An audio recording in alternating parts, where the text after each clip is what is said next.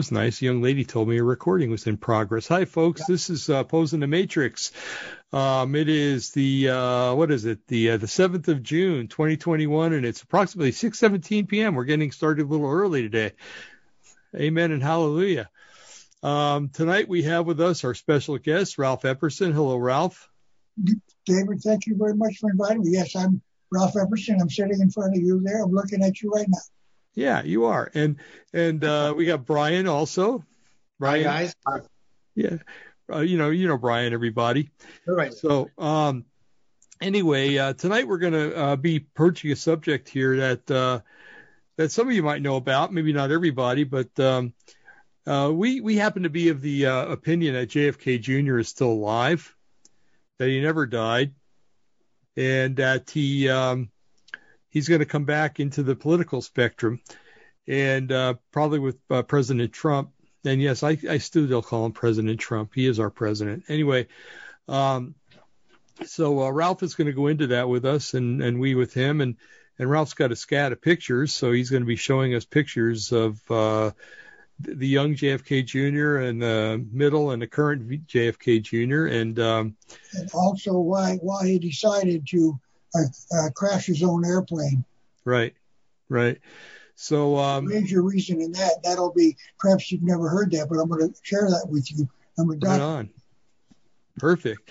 And uh, Ralph, you look great tonight. You got that Arizona hat on, that nice white shirt, and everything, man. Thank you very much. By the way, as I already said, I think before, this is Arizona. Oh, this says Arizona.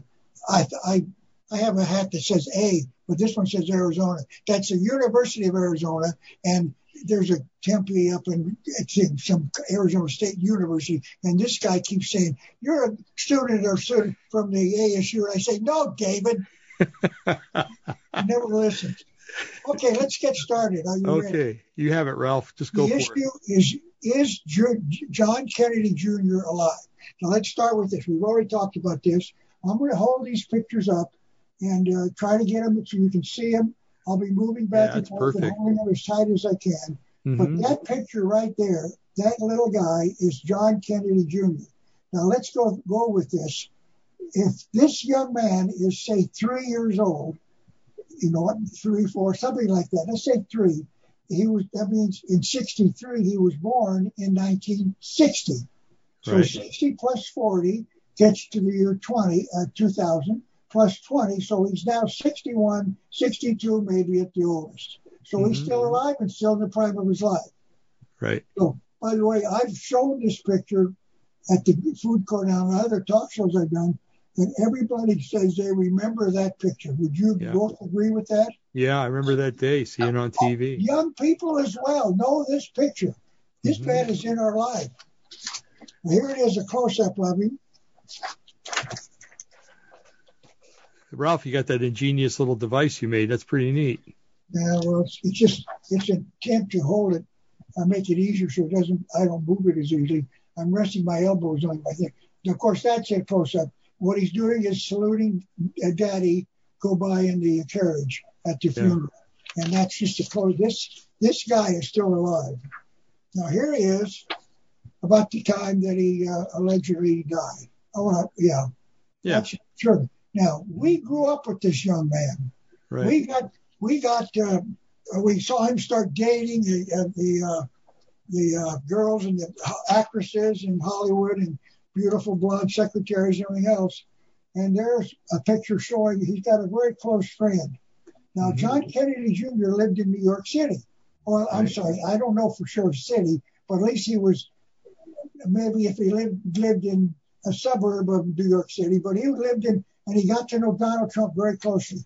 Now, mm-hmm. these this picture might very well have been taken when they were both uh, singles or bachelors, but anyway, they're very close.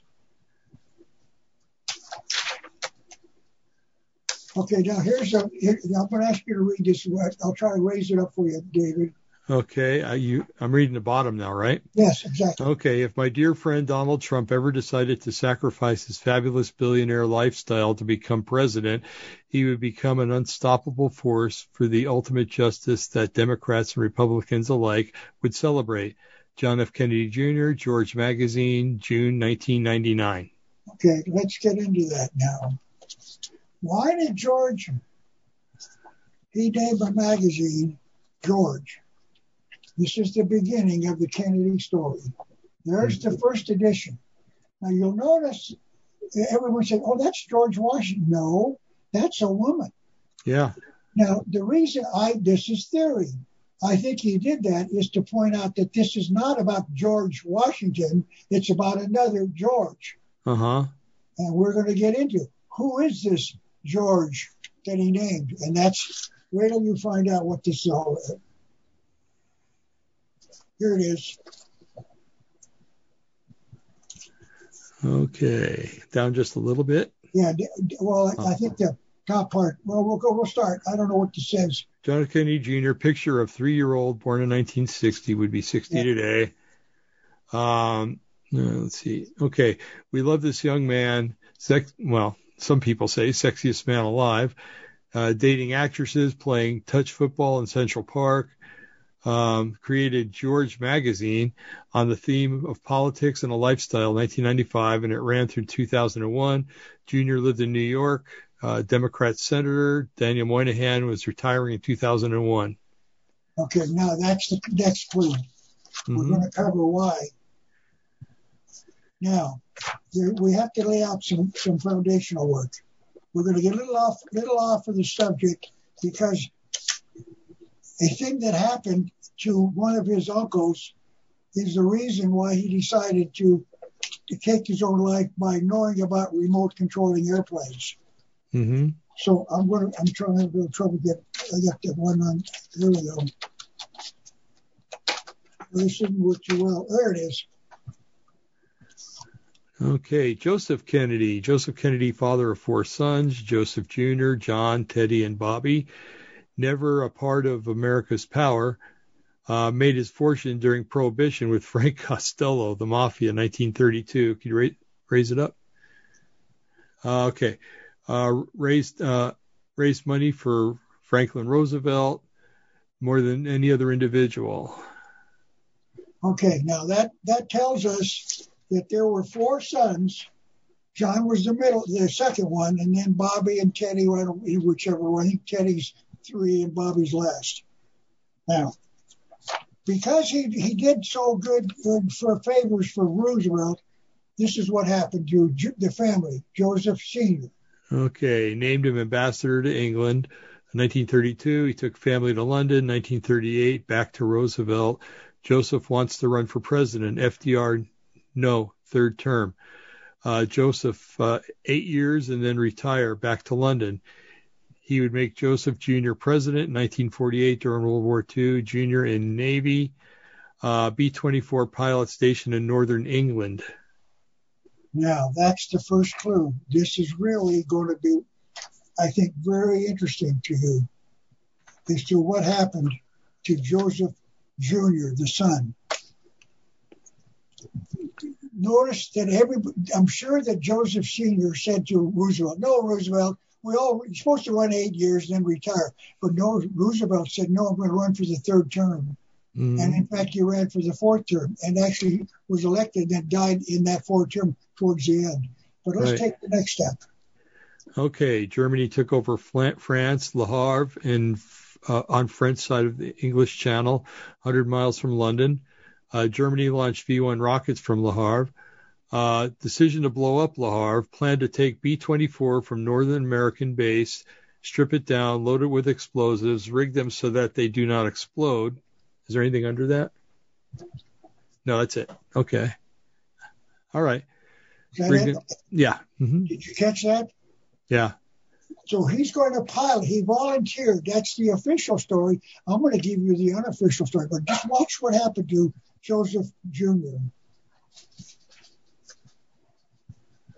He was a lieutenant in the Navy, but he was stationed with the Air Force, Army Air Force, because they also flew B-24s. Mm-hmm. So they took a Navy B-24 stripped it, and then asked for volunteers, and they got this uh, too many thumbs here.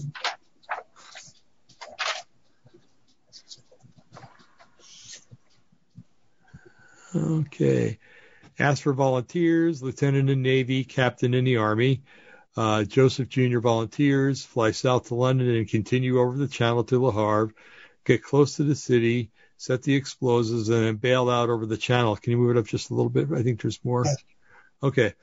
Uh, then the airplane would be remote controlled into the target. Okay.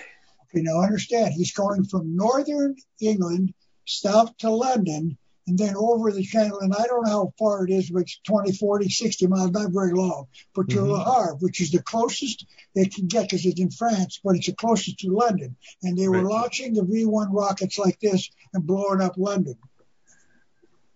Okay, now they, they, they loaded the airplane with explosives and rigged it so that it wouldn't explode. So there was a switch.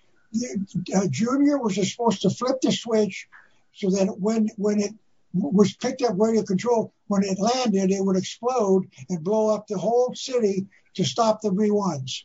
Okay, Huh. Okay. Asked for volunteers, Lieutenant in Navy, Captain in the Army, Joseph Jr. volunteers.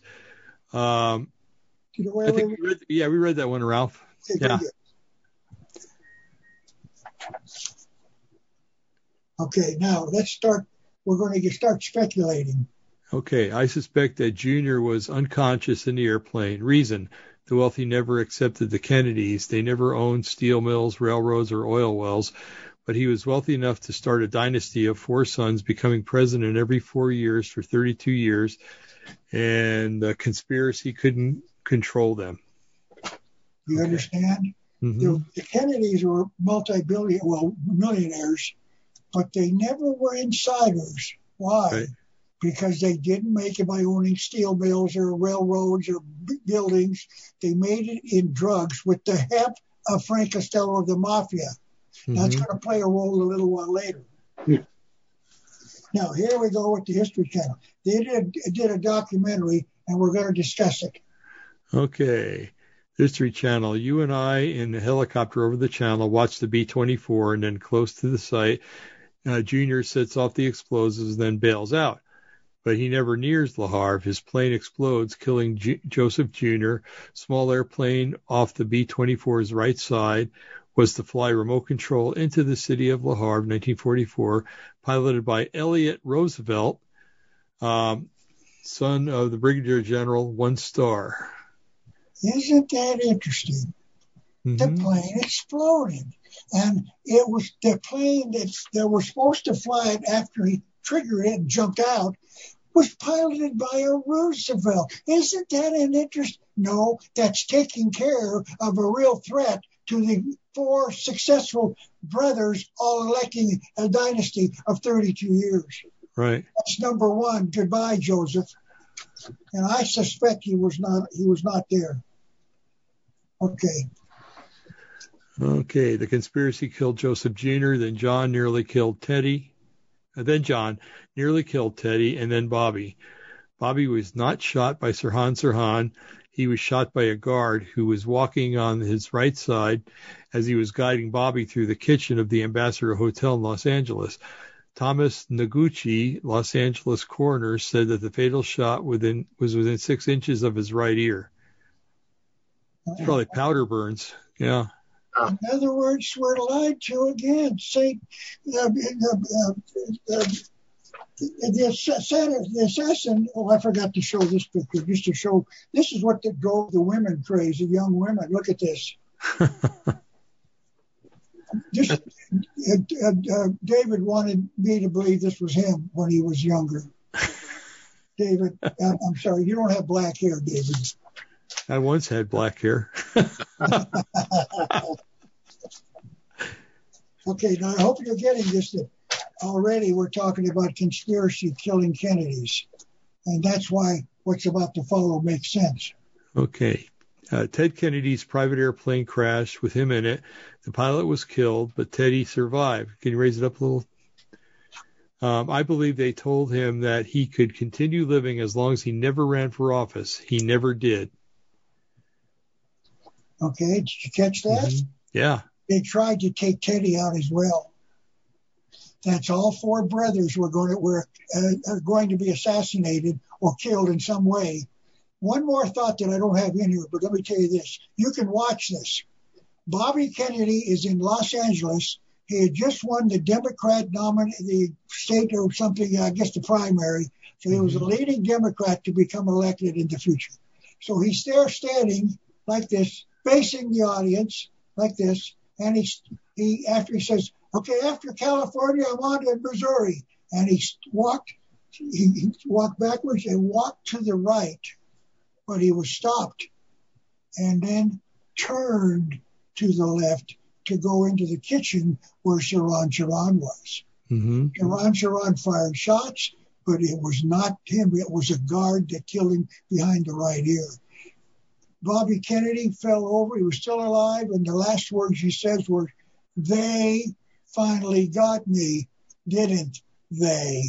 Wow. That was another sad day. I remember that one too. Yes. Wow. Now, okay, I'm sorry. I don't think I said this here, but I think I mentioned Daniel Moynihan is a d- Democrat in New York retiring, and and John Jr. decides to run for the Senate. Okay, mm-hmm. now here we go. Okay, but the conspiracy promised, but the conspiracy promised that seat to Hillary. And when she found out that John Jr. was going to run, she realized she could never defeat him. She went back to the conspiracy. Uh, raise it a little, please, Rob. Um, I cannot prove this, but I believe she went to Junk to Junk or to Junior, I guess, and told him that in the conspiracy that the conspiracy had killed three of his uncles and nearly the fourth one. Wow. In other words, He little I don't think Hillary did it. She could have, I don't know, but it's more than likely some guys with the sunglasses and the black suits and went to John Jr. and said, "John, we took out three of your uncles and missed on the fourth. If you start decide to run, you might become number five. Right. Wow. And John Jr. says, No, I'm not going to do that. So mm-hmm. John Jr. bought an airplane, and what did he do?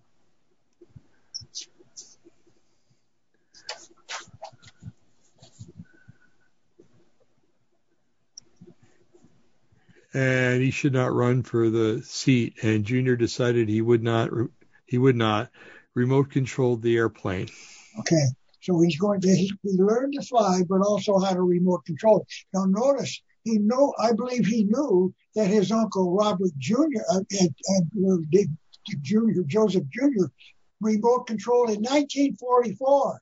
Right. We've had the ability to remote control airplanes since 40, May before 44. hmm So John knew that, I believe. So that's what I'm going to do. I'm going to take my airplane and remote control it.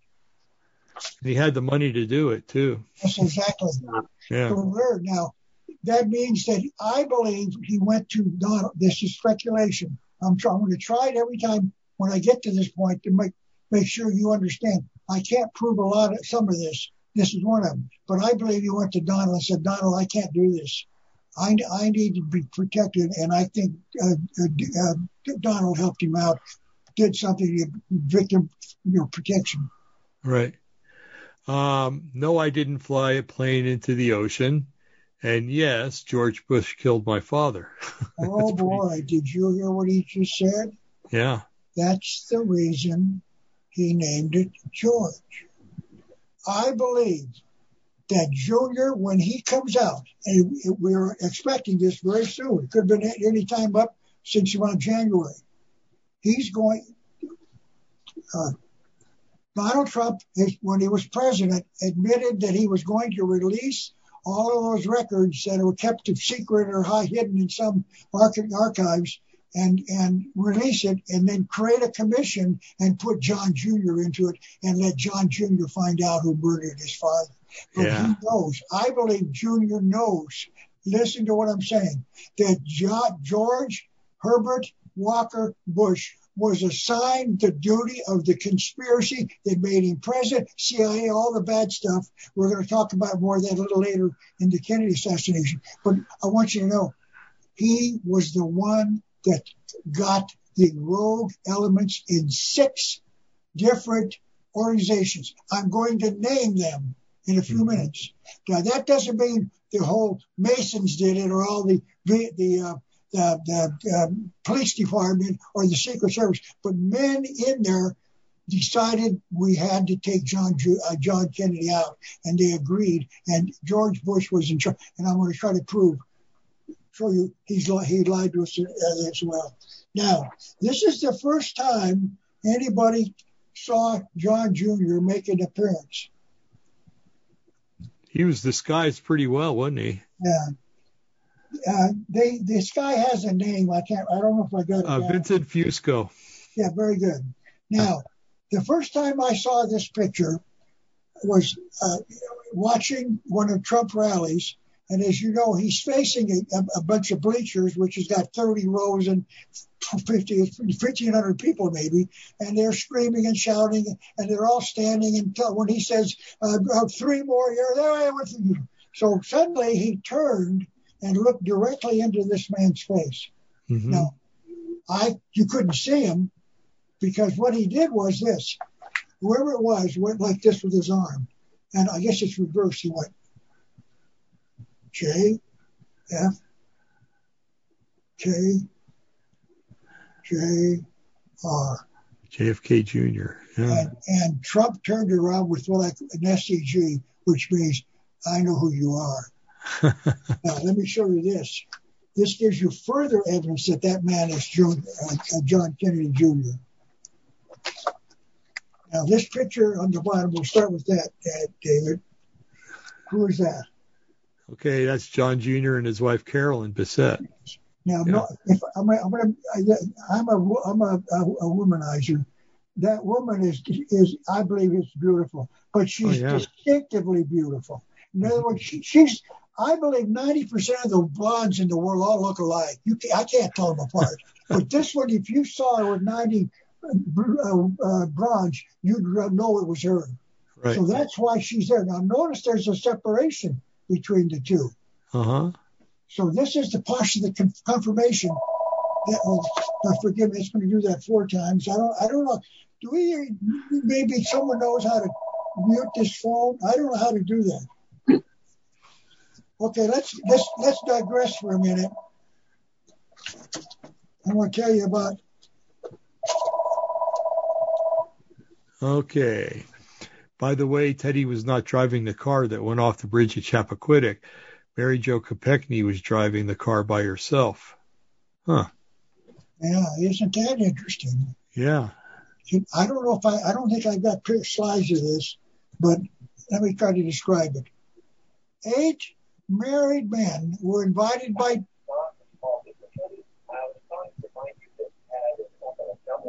I want to open it. See, this is yeah, I get those calls all the time. Okay, I'm sorry. That's okay. I, am trying to find out how to mute that when I do these things. Mm-hmm. Eight married men were, or seven others, and Teddy went yachting, uh, racing in the uh, the day at Chappaquiddick. So that's fine. It's beautiful. And they rented a cottage, and they had their wives there. No, there were no wives. There were eight single women showed up, including Mary Jo Kopechne. Now, Mary Jo and Teddy apparently met, we're, we're told, at uh, Bobby Kent. She was a volunteer for Bobby, and Teddy was working, and they met. And I believe they started an affair. Mm-hmm. That's that's because I'll tell you. Well, I'll tell you why in a minute because we're going to talk about that.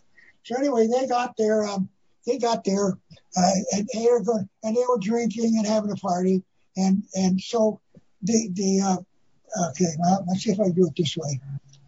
The the the cabin was right here where they rented, and then you went down a road like this and went over here to uh, to where the ferry boat took you across a channel from Chappaquiddick. So it was mm-hmm. an island and maybe Chappaquiddick or something, but that's it. So you went you went like this in the from the car, from the car. You went like this rather, and then across cabin.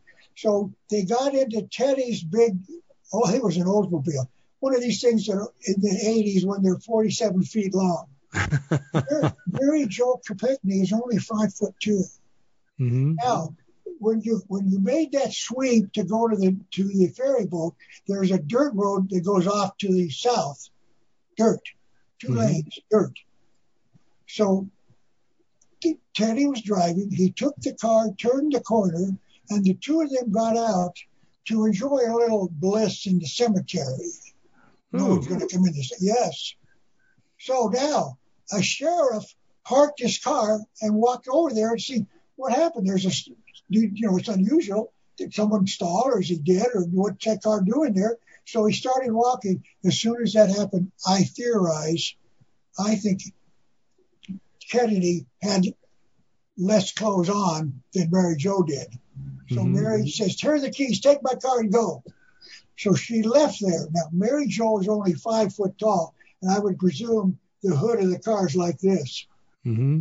And she was doing 35 miles an hour off of a little wooden bridge. And the only thing on the side was about this, like a four by four, maybe six, whatever it is, on either side to Right. kind of make sure you can't go over. She went over upside down. Now, that left Teddy with the quandary. He stood there and said, wait a minute, wh- when is she coming back? The, the sheriff left. He's in the cemetery, but he's waiting for her to come back. Well, he waited maybe a half hour and she never showed up. So he says, I wonder, maybe she got how somehow got back to the cabin. So Teddy walked. He didn't go down there to see what happened because it's a dead end. Mm-hmm. There's nothing but what you do is you go to the when you go across the little bridge, you're on a little uh, uh, um, a, sh- a, a, a beach, and you can go Mhm. swimming there, and you know it was the ocean. So she never showed up. So he went back to the cabin and got his cousin and his attorney side by side. Listen, something's wrong. So there was a second car, a Valiant, that they had someone had rented. So the two of them, the three of them, get in the car and go to the bridge Mm-hmm. and they could see her car was upside down, and the tail end with these the, the uh, uh, lights, the, the stop lights are up in the air like this. Hmm. So one of them was apparently a scuba diver, and he there was a, allegedly they, theorized there was a uh, a tide coming in, so it moved the car around. So they were it's it's pretty hazardous. Teddy did not go in the water, that's for sure. So anyway, she went in and found her in there. Now they now what do we do? And Teddy realized that he had been drinking and he was responsible for killing this young lady. She's five foot two, 35 miles an. Get out of here quick. We don't want to get caught. Because I'm married. And now the uh, uh, they they, uh, they he he he to get from where he was, he had to walk about about a mile or a mile and a half back to the cabin, right past the fire station that had a phone on the wall like this and a red light flashing like this is the fire department. And he walked past houses, which means he didn't know what had happened. He couldn't explain it. So he got them. They were, and then a book that I read, written by the cousin, said that Teddy was on the bridge rolling around. The Kennedy curse, why me? What what have we? It's always us Kennedys, and he never. So they got him. They got him. He. They drove him to the. Uh, uh, I guess the other two went back. They drove him to the to the uh, ferry boat, which closed at eleven o'clock. And by the way, Mary Jo left her purse and her key, so she wasn't going to the motel. She was going with him. Well, she thought it'll be a little over and then we'll come back. Everybody will be happy. So Mary Jo died. They, got a scuba diver there finally. He got in there and was able to look in there. And the car, Mary Jo had the car upside down and she's grabbing the back or something of the, seat. And and there was enough air for at least he estimated for about a half an hour Mm-hmm. But they didn't get there for at least an hour or something. So she's, forgive me, she's gone. So now. Teddy's got to have punishment. This is called, he went and said it was me driving. Why? So they could say, I left the scene of the accident. It's a misdemeanor, a fine of $50. No, they slapped his hand. Uh, Duke Community Office servers and uh, Teddy went. Uh, Mm-hmm. Now, I'm sorry, this is written down. Uh. I got a picture. No, I don't. Wait, I got a picture. Bobby Kennedy, the, the, the, the number four son, had a son. He's alive now. And he's running around the country doing talk shows about the dangers of vaccinations. Right. He was on a TV show. Read what happened. Bobby Kennedy's son appeared on a talk show, and the hosts could upload questions for the Sun. Question: Can you raise up a little, Ralph? Um, if John Kennedy Jr. Oh, I've seen this. If John Kennedy Jr. is alive, scratch your nose.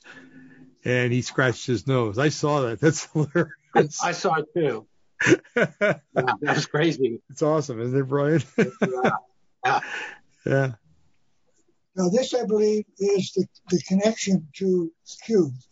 And, uh, and uh, David showed me his picture, so I'm sure maybe David already knows this, but let's look at this. Yeah, I've, I've seen that too. Yeah. Mm-hmm. This is in Arlington Cemetery. What is the lecture, let, the lesson, the letter around the, his uh, uh, cemetery? Q. Q. Yeah. Now notice the, the the part that leaves. Where does it go? To Bobby Kennedy. Oh, that's right, huh? Yeah. Yeah. So, now that could mean that he is Q. I don't know. I have no way of knowing. But there's some connection between Q and uh, and uh, Joseph Jr. I mean, uh, John Jr. Now, yeah. every if if George Bush, the, the the father, and our president was involved, he wouldn't be in Dallas. No way. He's not going to be there. We could find out he was there. So let's let's see whether or not he was there. This is the this is the uh, father of the George, the, the president, and the father of the son, of course. We're going to really get into him later. Maybe in this session we'll see. Okay, I'm having any trouble. Okay, now let's do this from the from the first step first. Let's take this picture at the very bottom. What building is that, David? The school book depository in Dallas. Right now, if you look carefully over to the right, now, no, if I may, we'll cover that in the Kennedy section. But you don't get in there by walking in off the, the ground floor. You walk up a flight of stairs, Mhm. and you'll see those people standing above everybody else in the, uh, the school book depository. Now we'll get we- back. Yeah, We're looking at the right side now. no, not yet. No, we'll Okay. that later. Oh, okay. anyway, who's the guy? Yeah, okay. Now deep down on the sidewalk, who's that tall guy? That's uh looks like Bush. Yeah, Yeah. which Bush? George H. W. Bush. Mm-hmm, does. So, Yeah. what about the picture over here? Is that isn't that George Herbert Walker Bush? Uh, on the right, yeah, the left, I can't really tell who it is. It's kind of blurry, but Yeah, I know this. Is, by the way, please Oh. I, I'm not a skilled computer guy, so I do paper instead of uh, pictures and using Mhm. slides. And so anyway, I'm convinced that. Oh, it's at the very top. I'm sorry. yeah, upper right. hmm I think that's George Herbert. Oh no, everybody knows. We know that George Herbert Walker Bush was not there. Yeah. no, no. No. here's here's a better picture of it. This is, this is the whole picture at once. There's there's so in other words, he walked over someplace. He was in the Oh, over on the left side. Yeah. He said, "I want to go see what happened. Maybe meet somebody or talk to somebody." There's also a thought possibility, not in this picture, but that Ruby was on the on the, the ground as well. Uh, all they saw was a cat, a hat that Ruby was wearing. At, at Huh. least. Okay, now let's find out where Bush was that day. Now this is very hard. This is a letter that's been copied 47 times. So I'm going to let you read under the orange there what it says. On the very top. When was this written? Someplace. oh, November 29, 1963, Bureau of Intelligence and Research, Department of State. When was the State. 29th of November? Uh, well, seven days. seven later? days after Kennedy was assassinated. Yeah. now we're going to go down. Okay, J. Edgar Hoover, director, and then uh, assassination of President John F. Kennedy. Okay. You want me to read the whole thing, Ralph? Or? No, just that little paragraph at the very bottom. The substance of these four of the foregoing. Now I know Okay. it's kind of blah. I don't want you to read the letter. It's not necessary. We're going to find out what. Okay, you got to move it up a little so I can see it there. I, okay, okay, right there. Okay, the substance of the foregoing um, investigation looks like was really wow. Okay, I'll tell you what. Yeah. I can't read that. substance of the foregoing information was orally furnished to George Bush of the CIA. 1963, he was in the CIA already.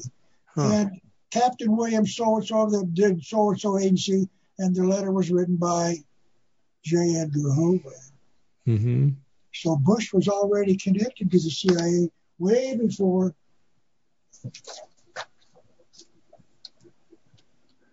Wow, that's amazing. Yes, we're not through. Now this is another Okay. letter. Can you, can you? Uh, 112263 is what it says. What what date? 112263, the day of the That's the day of the assassination. assassination. Agreed. Uh huh. Right. Can you see who, who wrote it or who? Oh. Yeah, it, it keeps moving around. I can't. Yeah, I'm sorry, I understand. That's okay, right. let's read. Let's just read the the orange down at the bottom. Okay. Okay, just hold it nice and still. Um, and a little bit to your left. Okay, and then up a little bit. Okay, and nice and still. Um, let's say Bush Okay. stated that he was pres- um, proceeding to Dallas, Texas, would remain in the Sheraton Dallas Hotel and return to his residence on 112363. His office telephone number is CA2 and Uh, in other words, officially George Bush wasn't there, mhm, but unofficially was. And then he was briefed by uh, uh, J. Edgar Hoover. Now, Wow. what they did is they they they uh, they found well no that, it wasn't me because it was another George Bush and they found a George Bush in Florida in the CIA and he was nothing more than a rap a, a map uh, locator or something uh, nothing unofficial he didn't get any top secret or nothing and he's never been to Dallas he's so it wasn't that George Bush. In other words, that's a lie as well. They're Right. covering for the man who planned the whole thing. wow. You've never gone into so much depth before, Ralph, about this. Well, that's what I'm saying. That's what Yeah. I'm digging out. Oh, here. Okay, this is a more recent picture of John Jr. Right. I've seen that. That's neat. Hey, first of all, would you say that's him? Oh, yeah, without a doubt. He used to have a Twitter link, too. John Kennedy Jr. Is there a date on there? Um, you have to raise it up a little bit, maybe. December 26, 2019. So, in other words, that to me shows. I, I, I could show it. It'd take me a while to find the other picture of him. That's clearly John Kennedy Jr. Whether you like it or not, now gray. Oh, well, he's got gray hair, Ralph. I can't tell. Yes, you can. We all know that face. Yeah, That's definitely him. This he looks he looks just like his sister too. yeah. This I think will be a little easier for you to read. This is him. Here he's connected to Q. That's John up That's- there. That was his um, Twitter feed. Yeah. John Graham Dick first. Yeah. Looking to read. It would be very embarrassing to America if we accidentally elected for president the you need to move it up the murderer of JFK, then a sex crazed pedophile, then a son. Please move it up. Son of a murderer, um, the murderer of JFK, then a sex crazed pedophile, then the son of a murderer of JFK, then a gay Muslim who hated America. I need to see the bottom. Okay, hated America and glad that never. I'm glad that never happened. Yeah. Do you understand? This guy knows a lot more than any American about what happened to his, his father. Yeah, I'm quite convinced of it. And boy, is it, this is the last, uh, the last of that. Well, yeah, there's one more. This is the last, the last, next one is the last. This is, I don't know when this was taken, but this is, he's got a beard now. yeah. I can't see it, Ralph. It's the thing is hides it a little bit. Oh, I'm sorry. I got, slot. Yeah. well, sometimes the engineering staff here has gets things backwards. okay. Let's see. Okay. Yeah, that's him. And but Yeah. notice this is the beard and everything else. And there's one last this one as well. And I want you to notice where he's sitting. Now what this what this up on, okay, this thing that has got to do with this, I don't know. I think it's wakey, wakey nose. Figure it out, baby. Some, this picture's telling us something. Right. Who is that? He's sitting in the White House. Yeah, you betcha. Is that behind the desk, isn't it? Yeah. So I think that tells us an awful lot about this man. He's yeah, alive, it does. And he's coming back. Now, is there any question or comment, or you think you want anything you want to say about this, or Where did you get the pictures of the White House? Because I've never seen those before. Yeah, I've never seen him either. what, what here? Yeah, the last one you showed. I've never seen those mm-hmm. anywhere on the internet. Well, when you're in a, you know, a, I mean, a, a historian of repute, nationally known. What mean? What pictures? The last one you showed, the one where he's sitting in the, behind the desk at the White Oh, I House. Yeah, this one. I don't know. I found it in the um, in the internet. Oh, really? Yeah. Please Well- understand, I, I, I, I've got 28, I think, DVDs that I've made there, and maybe 10 or 12 of them are on the internet right now. And I haven't put all of them on there because I got to be able to sell some to make a living. Sure. But I get people to buy them. Once they see someone they like that, they'll, I'll give them a catalog. So I don't know. Uh, I would presume that's the that's the White House. I don't know for sure, uh, but it sure looks like it is. Yeah, it does. Okay. Tell now- by the windows. Yeah. Now, let me just straighten this out because I want to use the box I put them in there. I was trying to get, keep them to avoid this. Hey, Ralph. Yes. Hey, Derek. Would it be possible to put the picture of the White House back up one more time? Just uh, so uh, I I didn't get a good. I saw it just for a moment. Okay, certainly. Hold. Because it, the picture is pretty telling. Um, a picture is worth a thousand words, right? Okay, good. So, um, I'm, I'm just, I'm putting her do this I'm meant to keep these straight because I don't want to get them out of sequence. I don't have have them numbered.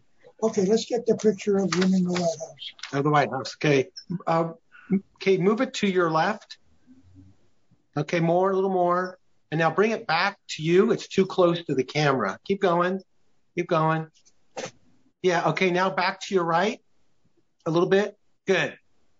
Oh my gosh. Yeah. Um holy smoke. Yep. By, by the way, I don't know that recently uh, Mr. Biden, with his lovely wife, uh, ever got into the White House.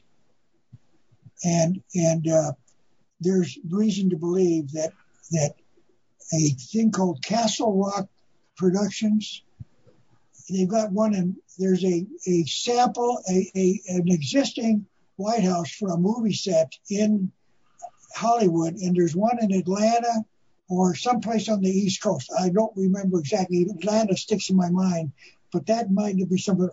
So when you see the pictures of him sitting in this desk, over his right picture, here's looking this way here. There, in, faintly in the background, you can see uh, the uh, between the curtains a red building. hmm Now, there is no red building off to the right of the White House. That it's clear like this. Well, it just you know this is the middle one, but it's like that. You see grass and maybe a building way in the distance. So that is not the White House that Biden's sitting in. Huh. I don't know. We That's need an to, observant eye. yeah. Well, anyway, it, it, I, I don't have a color picture, but if you find that picture, any picture. Secondly, the carpet's different and the desk is not the same. hmm So Biden was signing executive orders on a desk, but it was they call that the uh, uh, The resolute desk. thank you resolute desk. Yes. Hey, all right. So uh, that's what it's called, and, and that's the one Trump sat behind. So our our lovely president never did did it. Wow. Uh, while I'm talking about that, I'm trying to get this thing to work again. Uh, there are people right now who claim that Joe Biden, the one that we see walk around the, with uh, Kamala, is not Joe Biden at all. There are differences when you look at them. Yeah. yeah. And they believe, I don't know, I'll give you some clues. That's all that it is. We have no evidences as yet. But they, they, there was a, a company that was making a, a neoprene mask. And it, when you picked it up, it, it looked like this. You couldn't see it. It was all like this. It's very loose. It's neoprene. It's not rubber, which means you see the eyes and the, and you pick it up like this, and then you lay it over your head and pull it down, and it goes from shoulder to shoulder and from here to the back, which means you're putting shirt there, so you move it like this. Uh, you know, you don't and it is a really a duplicate of a man. When when the guy looked at, he was like 50, and when he put it on, he was 67 with hair. He turned around sideways. You could see him going like this. You could make his mouth move. So they think that's what it is. And the man that I've heard is now Biden is James Wood. Really? Yes. Huh. The thing, the thing that I, I have to say is that James Wood is a very avid Trump supporter, and um, very rabid Trump supporter. Can you can you take a minute and find a picture of him? Yeah. Uh, let's see. They, these people that, please, I want to say this. I want to make this very clear. I do not have top secret coded top secret information, people leaking to me. All I know is what I read on the internet, and I found two men who both claim to have leaks coming from uh, the White House or the, the, the Trump team, and they always they one will say they'll put two of them on there like this, and this guy will say, "I'm sure you'll agree with me, Charlie, but last a couple nights ago I learned A, and then this guy says, "That's right, I got it as well over here from my support." So they mm-hmm. seem to mesh. Now it could be a show. I don't know. But Watch they said the one the one guy said that Biden was taken up two and a half years ago. Oh yeah, yeah, yeah. Here, share screen. Isn't that interesting?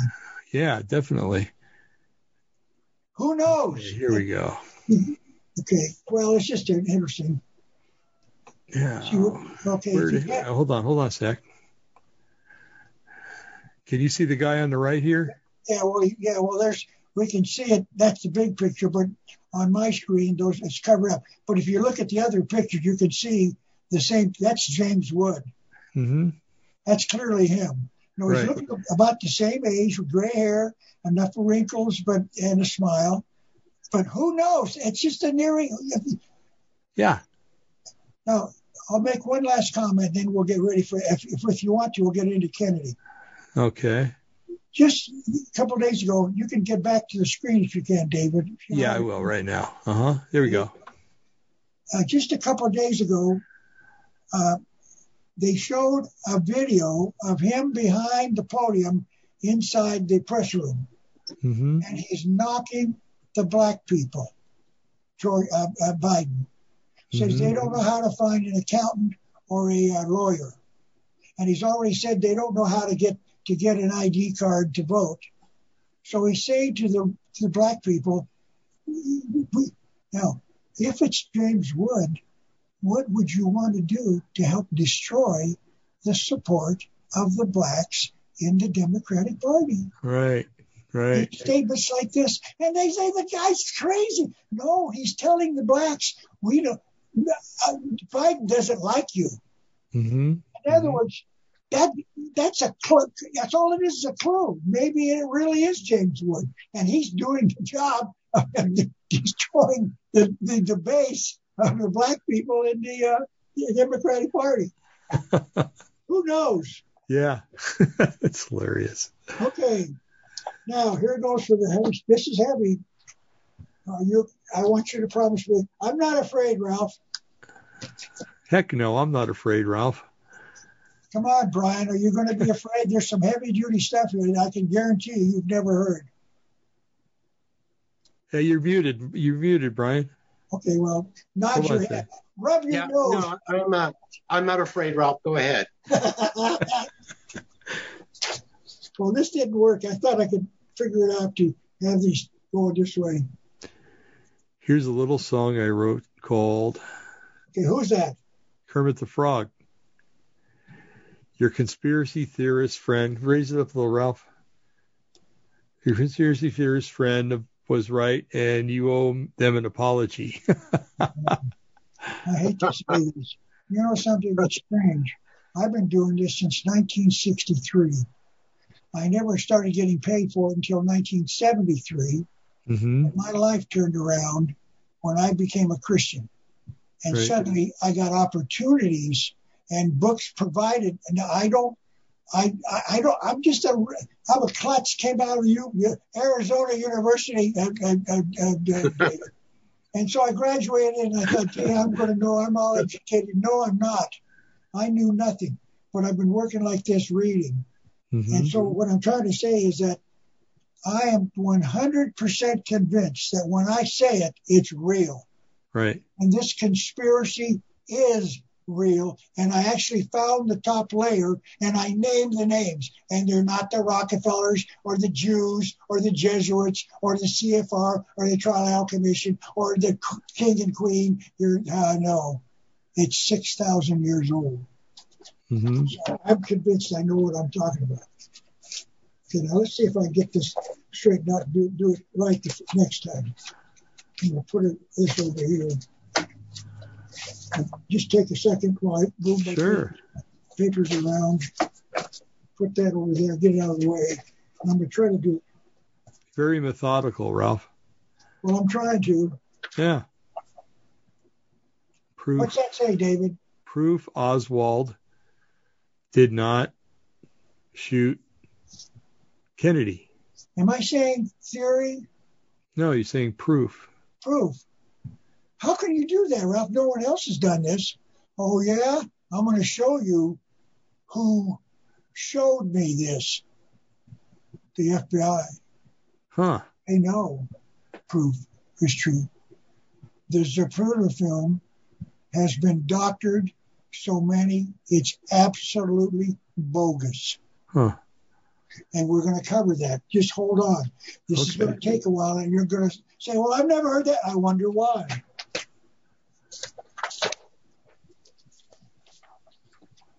I'm trying to get this to say for you, David. All three talking heads were in Dealey Plaza during the assassination of President Kennedy. Tom Brokaw of NBC, Dan Rather of CBS, and Peter Jennings of ABC. They were not the major news program hosts yet. Isn't that revealing? Now, why did that happen? I don't know. But they were all there. Dan Rather didn't remember where he was, but later on he confessed he was in Dealey Plaza. I Mhm. wonder, yeah. Incredible. Now, Hmm.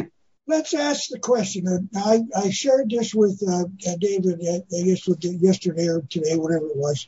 So this is this is uh, we're going to confirm it now. We're going to talk about how did Oswald know to go to the school book depository to kill John Kennedy? How did he know that? That it would be on the route and that he would be there in time to do it. We're going to examine that. What's the October- date there on the top? October 14th, 1963. Okay, yeah, stop right there. Now Mhm. that is when uh, uh, uh, uh, Rage, I'm going to call her Rage. I I don't have her name written down, but his wife and and Oswald were living. Paine were living with her, and then Oswald would leave because they were separated, and then so Mrs. Paine lived with uh, Marina. By the way, Marina Oswald called me on the phone. Oh, 10 years ago. Yeah. So she was talking, and I said, she said, I'm this Marina. Well, Marina, thank you very much for calling. And then I said, wait a minute, excuse me, ma'am. Uh, are you Marina Oswald? Yes. I said, what do you, what? She said, I read your book. And Oh, I, want wow. you to, I mean, I want you to know you're right. Oh, man. Got Wow. right from the horse's mouth. Yeah, I was, Wow. I was, she wanted me to come over and talk to her. I said, Marina, I, I don't think that's a wise thing to do. Mhm. because uh, I don't do that kind of that research. Now, what's the second date? October 16th, 1963. How much time difference? Two days, isn't it? Two days. Yeah. Now, that's the date Mrs. Paine, I'm going to call her that, it might be another Rain or Payne, Payne, told Oswald there's an opening at the school book depository. So Mhm. Oswald walked in and applied and got the job. He did not find it to, to make sure he could shoot down on it. You know, when the car, he didn't have any knowledge about Kennedy coming, but he moved into school book depository by Mrs. Paine. Remember, I'm going to use that name. I'm not quite sure, but she's going to play a role in a few more minutes. And what day was the assassination? Um, 11 22 63. Okay, how much longer was that? A month, over a month. About seven days.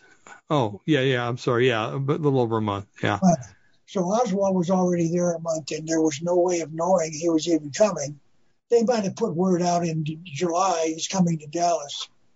So Oswald, that by itself shows that Oswald was not going to shoot the president. hmm He had no knowledge, no ability to know that.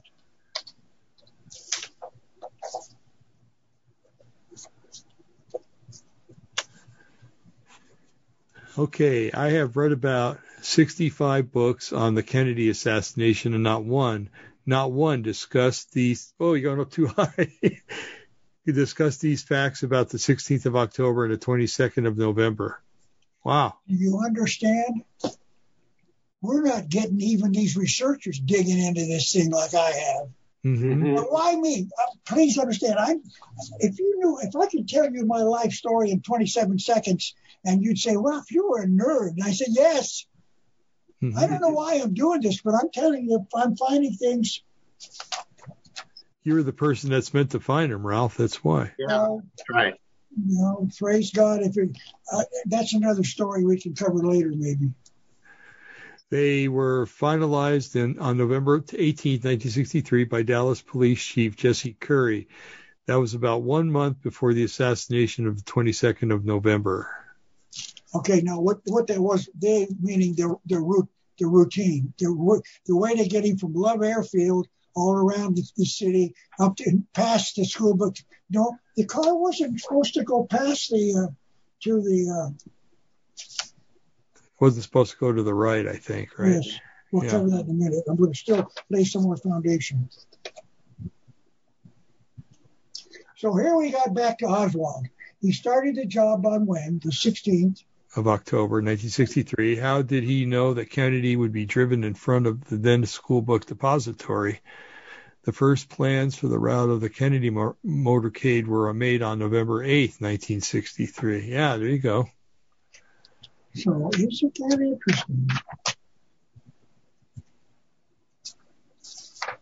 I'm starting to see a patsy being revealed here. Yeah, Yeah. a cover up. Yeah. Okay, Yeah, hold on, Ralph. I gotta wait till you come back on the screen here. Say something, Ralph. Oh, I'm sorry. Okay. no. Oh, there you go. Okay, you're back. Okay, Oswald did, did not seek out the depository because he knew that Kennedy would be driving in front of the building that would give him the opportunity to assassinate the president. This is all documented. Slowly but surely, we're digging where no one has gone. Hmm I, I'm not. I'm not trying to take any credit. Understand? I don't know how I've done this, but I'm finding things that no one else has found ever in the. his- I've been reading and studying and watching these d- documentaries on TV and people coming out. None of them have said this about how did he know to go to that building? Right. Wow. Yeah, that's right. Wow. Huh.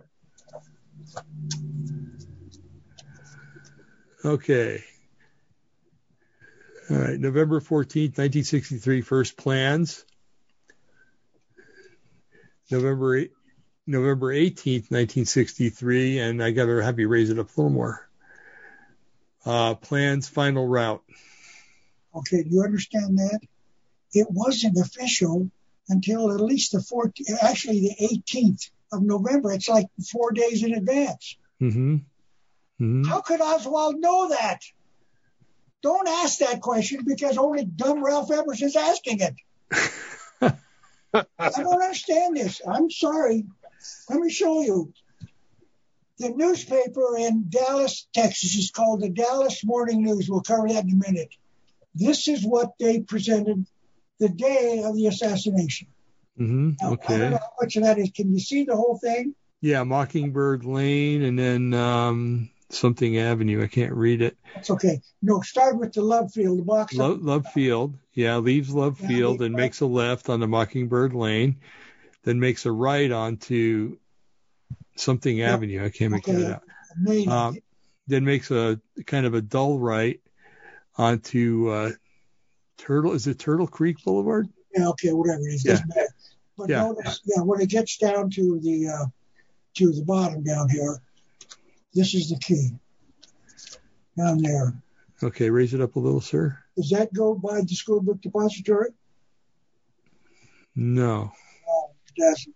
Mm-mm. In other words, it's even if Oswald was going to assassinate there, he didn't know it was going to go up. There's no way for him to know they're going to go to the school book depository. See, this is the only map that of the route. But the morning this occurred, and people showed up anyway, they saw it. Well, I'll go down there and this and that. Now, this does not show the jog up to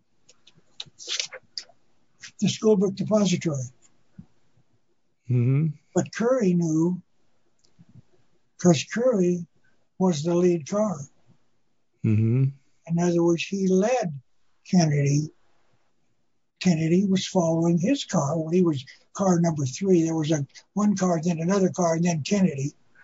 And again, Curry was the the chief of police, right? Chief of police. yes. Okay. Now, hold on, boy, we're not through with him. Hmm. I, I, as a personal friend of mine, I don't know him. I've never met him except over the phone. I've read his books and he's read mine. So we're, we're both, I believe, he does a different type of research. He goes out to interview people. I don't do that. I read books and magazines and TV shows and pictures and everything else. Uh, let's see, what is this? Oh yeah, this is the, sniper's nest. Yeah. you recognize that spot? Yeah, it's where supposedly Lee Harvey Oswald shot from. Okay. Now let's read what it says down here. This is my friend talking. Uh, he's a. Well, I'll, I'll read. You let David read what it says. Okay. Um, in 1987, former U.S. Marine sniper during the Vietnam War, Craig Roberts, stood at the sixth floor sniper's nest at the Texas School Book Depository, and he immediately, raise it please, um, uh, immediately knew the Warren Commission's verdict that Oswald fired the shots was a lie. Okay, a little more, Ralph. I think there's some more. On, sorry, good. um, up, up, up, up, up, up. Okay, okay. Uh, he knew he could not duplicate Oswald's Feet. Yeah. Okay. I'm feat. sorry. Yeah. hmm Okay. Very good. In other words, a trained man couldn't do it. How did Oswald do it? Right. This guy, Hmm. I don't like to talk. I never knew about a sniper until recently. I didn't know they existed. But now we've got people who are skilled in taking one man out at a distance with the hundreds of yards away with these rifles and scopes that can zero into his eyeball. And so they mm-hmm. become very proficient in taking enemies out. Okay, now here's what really happened. This this is a this will be the best first one of the very few that come sideways. I should be able to say, okay, now Okay. Elm Street. Yeah. Okay, tell, start over here in this corner. What do you see? Where are they going? Okay. Um, okay. Revised parade route. Um, so Okay, Okay, I'm sorry, this let me do it for you. this is the one where you went that caused them to go past the depository then. Exactly right. Yeah. He made a right-hand turn on Houston, Right. and then went. There's the school book depository, and they turned the corner and then went down Elm into underneath the underpass, the blue Mhm. line. Right. So in other words, they didn't go according to the plan. Right. No, the plan was intentionally not revealed on the 15th or 18th. They they wanted to keep people out of Dealey Plaza. Now, I'll do this with a pen.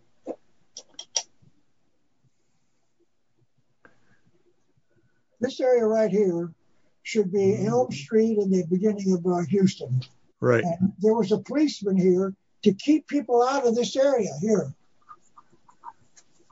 hmm And she said she read, she testified, or at least the author said, "Where were you?" while I was over there, and I said I I flirted with the policeman who didn't want me to go past uh, this corner. And I said, no, please, I'm going to take a picture of my boyfriend on a motorcycle. So she flirted with the policeman. They didn't want witnesses in that area.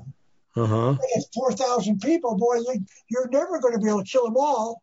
Right. So they were allowing to say, and you'll notice when the Zapruder film shows this part of the route, there's they're standing maybe one every 30 feet or something, maybe a couple, three, and then none, Mhm. and then some, and then or whatever.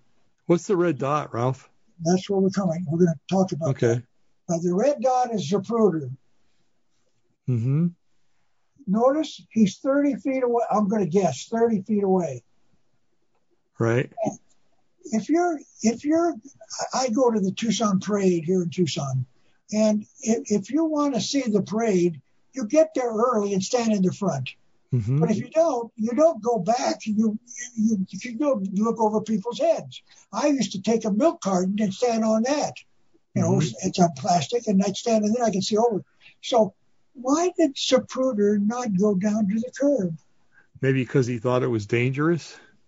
I wonder Be there. why. Yeah. Hmm. Now he went not only up to a. What happened was the the, the grassy knoll is a slope. I mean, Mhm. this area where and, there's a post. Um, oh, sorry, it's like this, and then the, there's this bunch of stairways down. It's like a little theater. You can sit in the grass and look up. You got to look up, and then there's steps up to a little, uh, you know, Greek theater where they can maybe have dances or whatever. So he's standing on a post like this, up here on top, and down. Then the stairways go down like this. So he's up about four feet. He brought his secretary with him to hold him. Now, why would you do that? To reduce the chance of going every time Right. Right. you heard a shot. Mm-hmm. Yeah, the flinch, hold him from flinching. Yeah. Because you don't see that on the Zapruder film, but he Uh-uh. heard it. Now, the official story, according to, and I even got pictures that seem to refute that, but I read originally, way back years ago, that he was given a bear hug. There's no pictures of a bear hug. There is a picture of a lady standing behind him. So she could very well have just held him tight with a, or his arms or something. I don't know. But anyway, there was a reason for her being there. It was something to do with him being afraid or maybe the shots. I don't know. But notice he didn't go down to the curb. Now, if he went to the curb, there was no one. He didn't have to stab his pride. You can see it in the film. There's no one between him and the car. Right. And there's people, a few scattered people coming when he shows it around the corner. There's 10 people and maybe 15 on the other side, and he's going like this. So, in other words, I believe he knew that's where the fatal shot was going to be. Mhm. You know, he was probably afraid of getting caught in a crossfire. That's Yeah. why I believe one of the other reasons I went back. Yes. Now, let's cover. We have one more dot to cover. Down here, the black dot. You see that? Yeah. Mm-hmm. Okay, that's a guy by the name of Altgens. I think it's Larry Altgens. A L T G E N S. He's standing there, and the car's coming. He's on the south side of this. This is all north. Right. There's a book depository. So he's going like this. And oh, Right. so the guy's going this way. So the car's coming towards him and going by. So Mhm. he's on the, the driver's side of the car. Right. Here's the picture he took. Now, please understand, this is a motion picture that's that big, and they've blown it up, and this is what you get. You'll see the yellow area. Wait, mm-hmm. I, I got this reversed. This is what he took a picture of. Looking back, the car's coming down here like this, and he's that's the car right there apparently, and he shot a picture back, but it covers. Guess what? The school book depository. The bus to it Yeah. there. So in the picture is the doorway to the Texas boost. Now that starts the process of con- convincing of the world that Oswald didn't do it. Mm-hmm. Here's a close-up. Please understand this is the best you can do with all these pictures. And then my, my computer is very printing is very old. But that yellow shows the area, the area of his picture. Mhm. Over here's the car. There's Kennedy, and if you could see it, I'll let me do it this way. I'll put it in here. Maybe I can hold it still. You might be able to see Kennedy's cuff like this, a cuff, because he's gone like this already. hmm you see this arm or this arm behind the. Uh, oh, can you make that that out? It's not maybe not easily. Yeah, I do. Uh huh. You can see the driver. He knows he's he, the driver's in the picture, and the the, the uh, Kennedy's in the picture, and Jackie and everybody else. And then way in the back, guess what? The school book depository. hmm This is the most famous picture, and this picture by itself is going to prove he didn't do it. Now this is as good as I can get it, small.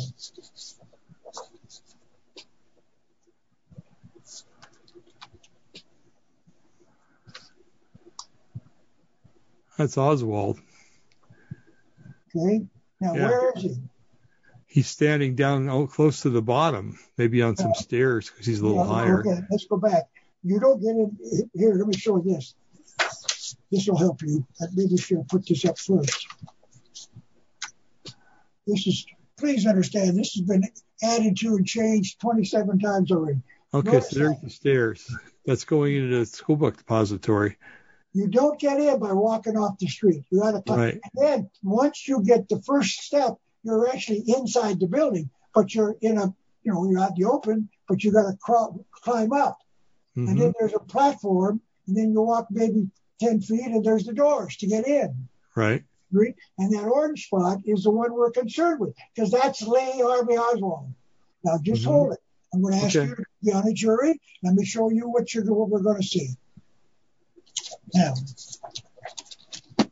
this is the Altgens picture. And that man is not, it's only part Lee Harvey Oswald. Let me tell you what the, what the CIA, the FBI, that the done with that picture. Now,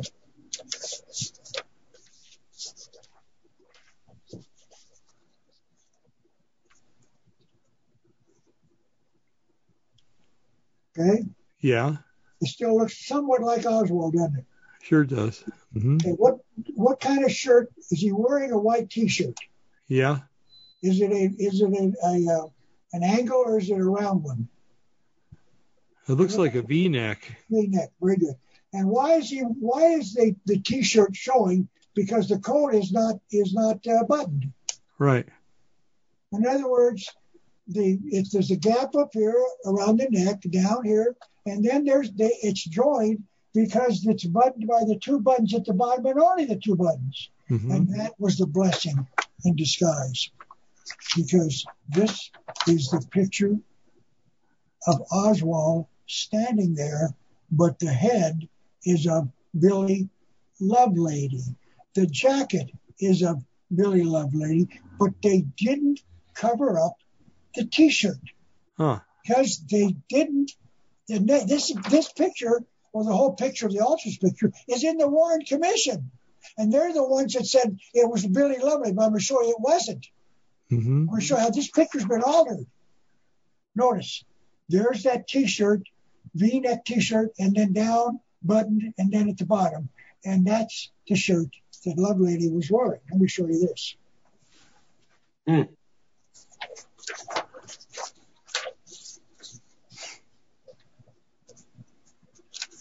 There's the two together. Pretty similar, don't you say? Yeah, Oswald on the right. Yeah. Now notice one thing at the top. There's a strange hairline. It's about the size of what, a 50 cent piece? It's a, like a se- semicircle. Yeah. Notice that on this guy over here? That's a hairline. He's he's balding slowly. But mm-hmm. Oswald's not balding. No. Let me tell you about that. Where did that come from? Huh. Other words, yeah, here's what it was. Now I've added to this picture. This is the the the Warren Commission asked the Lovelady, who by the way worked at the school book depository, but and I'll show you where he was in a minute. But they claimed that this was the guy in the doorway was uh, a, was a Lovelady. But let's talk about that. Let's talk about this little semicircle of a, of a fallout of hair. Now notice I drew the red to show you that this thing is real. It's a, it's a, his hair's gone there. There's no Yeah, hair. it is. Mm-hmm. And it's about a, I just called it a semicircle. Will you settle for that? Yeah. Now, now let's show this guy again. Now look at the drawing, the picture in the right over here. Do you see that semicircle? Mm-hmm. In other words, that's not Lovelady, uh, Oswald. It's Lovelady. His head, but not his shirt. Hmm.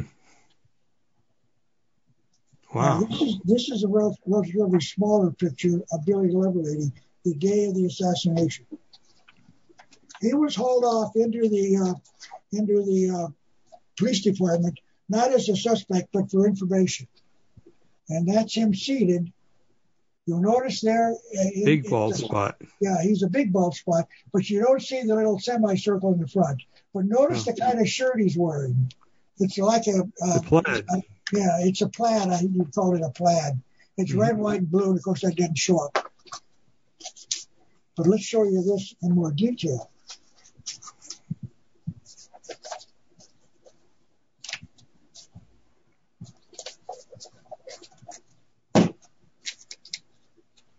Okay, let's start over here on the right. What do you see, David? The right. Okay, you're right. Okay. Um, I see a picture of Lovelady and uh, Oswald, and then in the big picture, I, it looks like Lovelady. Okay. Yeah. Yeah. Wait, who's this down here? Is that two pictures of Oswald? Is it You got to pictures? lift it up a little more. Yeah, lift it up. I can't see it. Okay, I'm Um, sorry. Yeah. Please stay, gentlemen. I'm trying to help. You're talking Okay. about the center and the bottom, right? Yeah. Got to lift it up a little more. The hair's different. The hair's a lot different. Can you see the little semicircle? Yeah. Now the picture on the on this picture down here is the one that the FBI took, and the reason they took it was to put his picture on Oswald's head. Mm-hmm. In other words, they're covering up the fact they know it was Oswald. Right. The FBI did this. The Warren Commission, the the Zapruder film didn't surface for like ten years. Think mm-hmm. about the time the FBI had to tamper with that darn thing. And Yeah, we're not that's right. finished yet. Now that that is as close as you could get of showing that little semicircle, and it's not. Oswald doesn't got one of those. Right. Okay. Now look at the two, well, three pictures of the shirt he's wearing. I think you can see it. At least it's the same shirt, kind of a Yeah, it's a plaid. plaid, plaid, plaid, and yeah, Mm-hmm. Okay, that's the day of the assassination, right? that's correct. Well, this Okay. picture down here was taken in February from November, what, a couple, three months later, at the request. But they wanted this picture because they wanted to put this picture on top of Oswald's picture. Mm-hmm. in the- in Superimpose it. the bed. Right. Now, here's the key. Here's the proof. Now, what do you see? Look at this. Okay, uh, we're looking at this picture first, David. Do you see the T-shirt? Has it got a V or a rounded? Got to lift, lift it up a little more, Ralph. I'm very sorry. It's okay. Yeah, it's a V. Okay, what about the buttons? Uh, they're buttoned at the bottom. Okay, uh, why it's not? Well, just at least is it buttoned at the top? No. No. Okay, very good. Now, the picture on the right, that was over here, is the actual shirt. Mm-hmm. And you'll notice I've got two white arrows. Got to lift it up somewhere, Ralph. I'm very sorry. That's Just say okay. Okay, I see the white arrows, the buttons. Yeah. Okay, any buttons there anywhere else? No. There's no buttons. That's why, I'm sorry. Brian, did you see that? You looked like you were struggling to see that picture. Yeah, I see it now. Yeah. Very good. Okay, now, this was a fortunate break because if he had had a button shirt, that would have been Billy Lovelady. Right. They didn't. The Warren Commission did not have the negative of the Altgens photograph. Altgens did. Huh. So they put it like this and showed the guy. They say, no, the real picture shows this. Uh-huh. And the war, the war, the FBI would go like this. Oh my God. So there it is. Now, Yeah. Is that a is that a, a, a plaid shirt Oswald was wearing? No. Is No. It in the, is it in the picture of him by this by himself? Is that the same coat? Would you say? Yeah, the only difference is that it's lit up by a flash. Yeah. Yeah.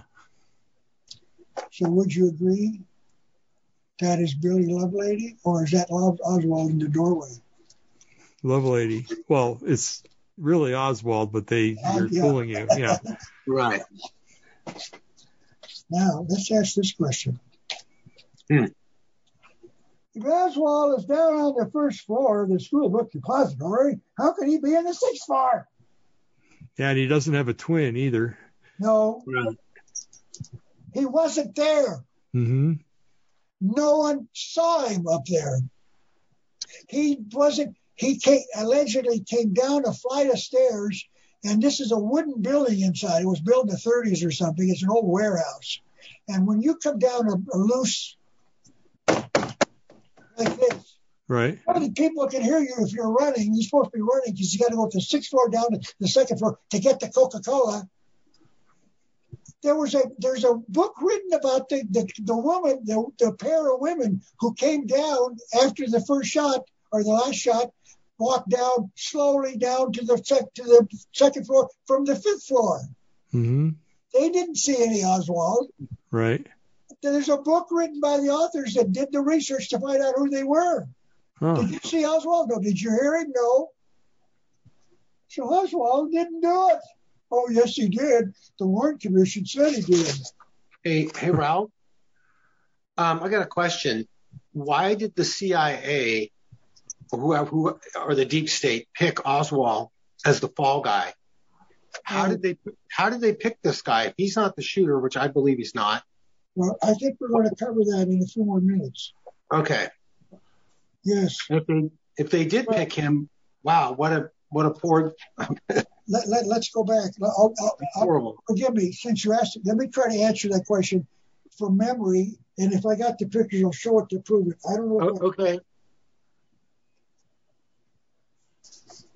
No, uh, I don't. Okay, I'll, I'll. Apparently, I was going to do it by memory or because I don't have any pictures. Oswald, at like 17 years of age, joined the Marine Corps. Apparently, he was pretty intelligent, and he was assigned uh, uh, a radar uh, reader, and he was assigned to the Air Force base in Japan where the U-2 took off to go across the countryside and embarrass Eisenhower during the, well, that was way before, so it wasn't connected to Oswald. But anyway, apparently they were looking for a patsy and they looked at his record. Oswald was a lonely child. Um, uh, Margarita, her name was Oswald, or whatever it was. And she was a, somewhat of a tyrant, angry woman, and he didn't. He got kicked around and beat and a loner and everything else. So he fit the fit the the uh, the uh, scenario, the profile. hmm So the the CIA went to him in Japan and said, "How would you like to be a hero?" And Oswald said, "Well, certainly. What do I? What are you talking about?" He says, "We're looking for heroes to do assassination work." Well, well, I, if it's you know it's good for the country, sure. Who do you want me to assassinate?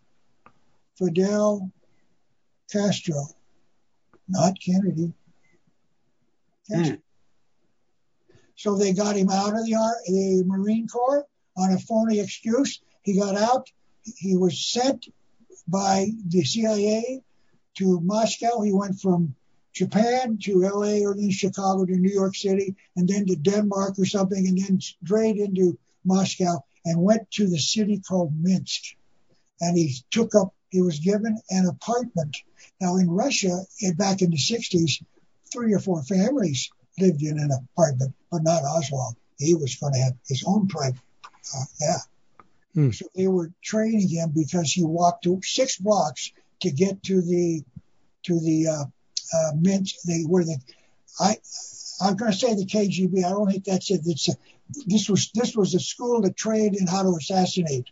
So he spent six or eight months there, met Marina and married her, and then came back. And so he shows up and Uh, uh, it comes back now when when people coming back from uh, uh, Russia who were Americans, they're debriefed by the By the way, I can't see David anymore. Is that good or bad? I'm here. I know. Okay, there you are. Yeah. When you spoke, you came back. Okay. So anyway, I can see you now. So anyway, it doesn't matter. I just want you to know if, it's important because David's my reader. Anyway, he came back. He was no, he's not debriefed. Where did he get the money to fly? He was loaned it by the State Department. They never got that money back. We taxpayers paid for his trip over and back. He never made any money except in the Marine Corps, and he flew for across the country. It's not talking about a change. It's talking about about a thousand dollars, I bet, to fly that way to Moscow, and also Wow. get in and get in past the the, the customs, everybody else. In other words, he got through because our government worked with the CIA, the Russian KGB, to train him. And he comes Mhm. back and he goes to New Orleans, and that's where he meets a bunch of pro and pro and, and anti pro Russian and a- uh, white Russians, meaning anti-communist Russians. So then he makes his way to Dallas. And when he does to Dallas, he brings his wife with him, and they have marital problems, as I said several times, their separation, and then back together, and two children, and everything else.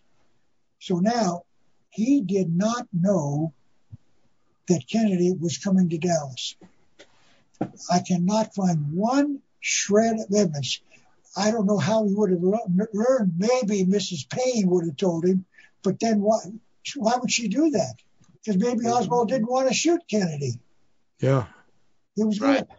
Okay, but I I can oh, I there is one book that I read that pointed out that someone called the Dallas Police Department and said the day before Kennedy's going to be shot in downtown Dallas and then hung up.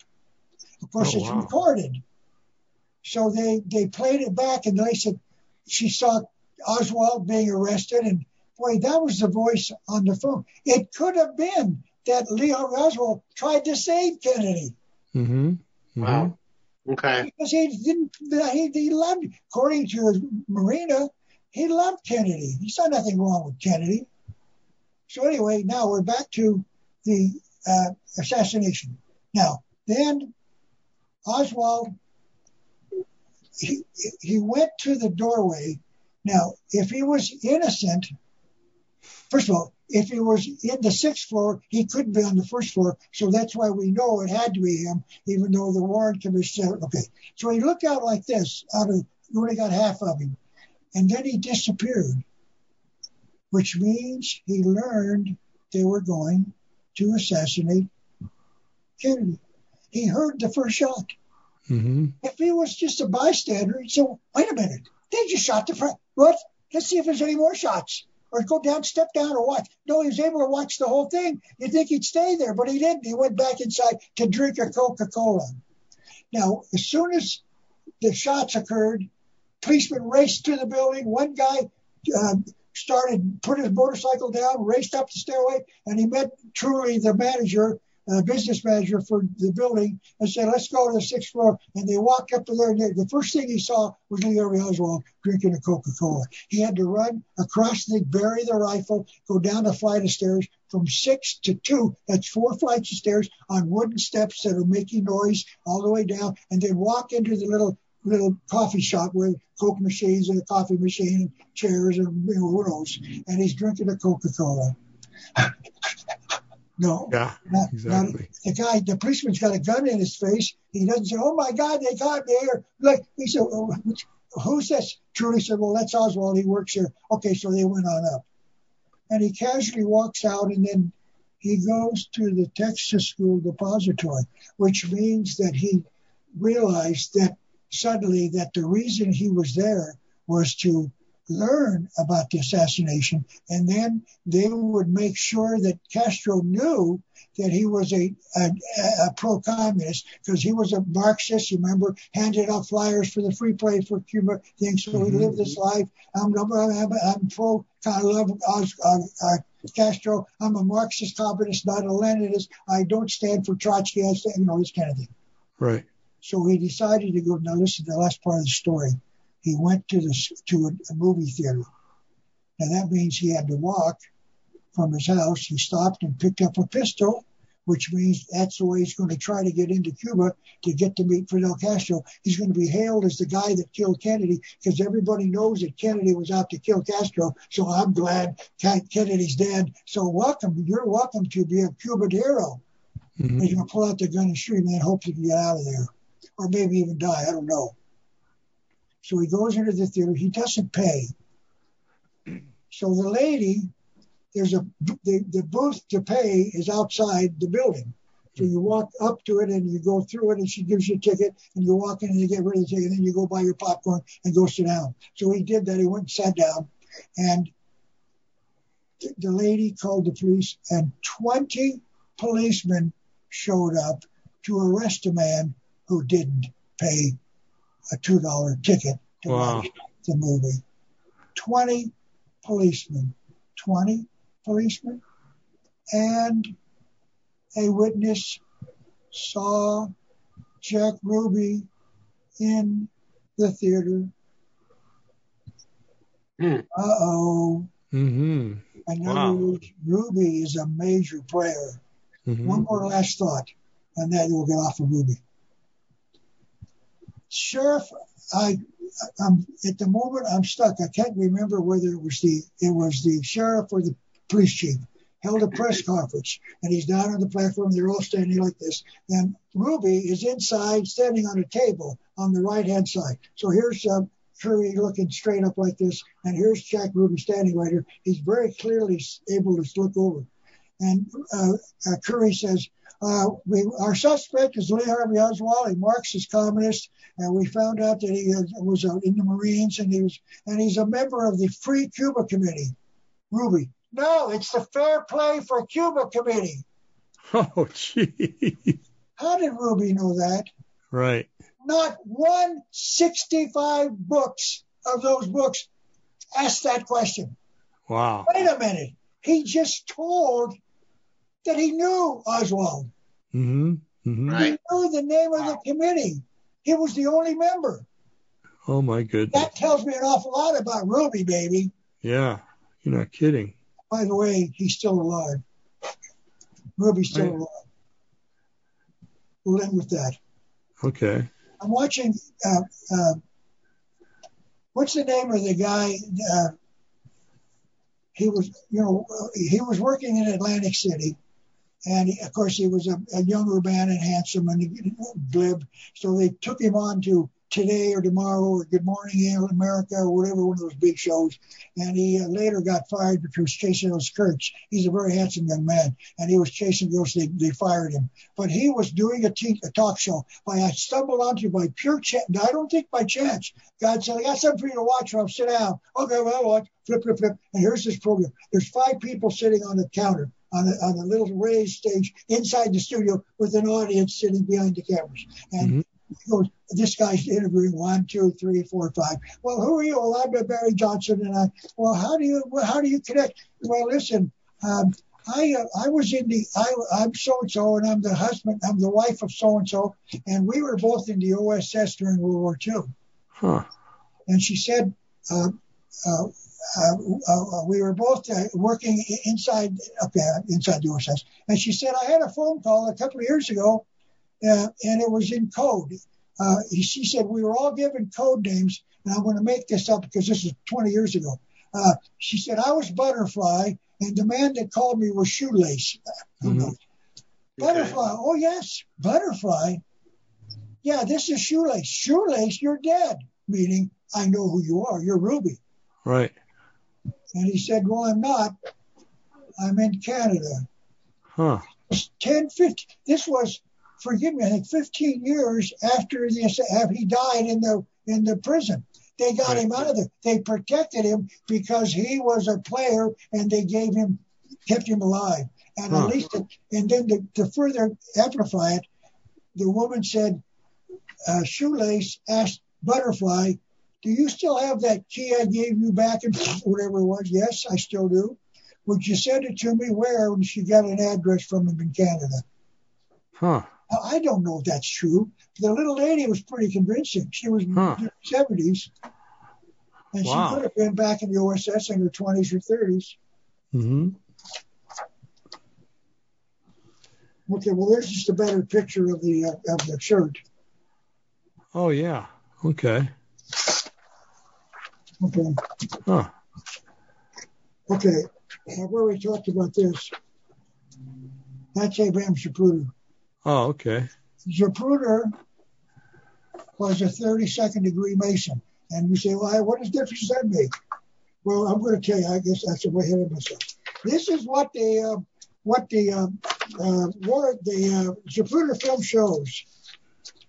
This car was the, car was moving at nine miles an hour rapidly. It didn't slow down. It kept on trucking. Mm-hmm.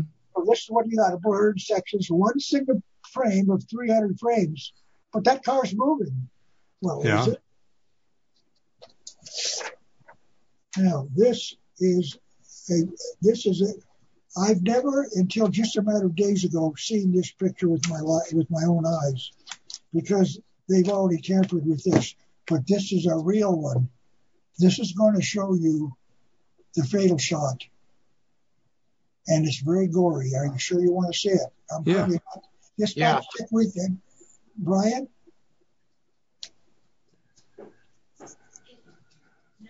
Oh my goodness. That that is blood Mm-hmm. spurting from the front of his head, Yeah. not the back, the front. Now, Oh, I can see the droplets of blood in the picture. what's that? I can see the actual droplets of blood I coming. know. Yeah. Flying up in the air and everything else. Yeah. Now, when you see the Zapruder film now, you see this something here at his face. It's a it's a blob, which means they filled they covered this up. Mm-hmm. Yeah.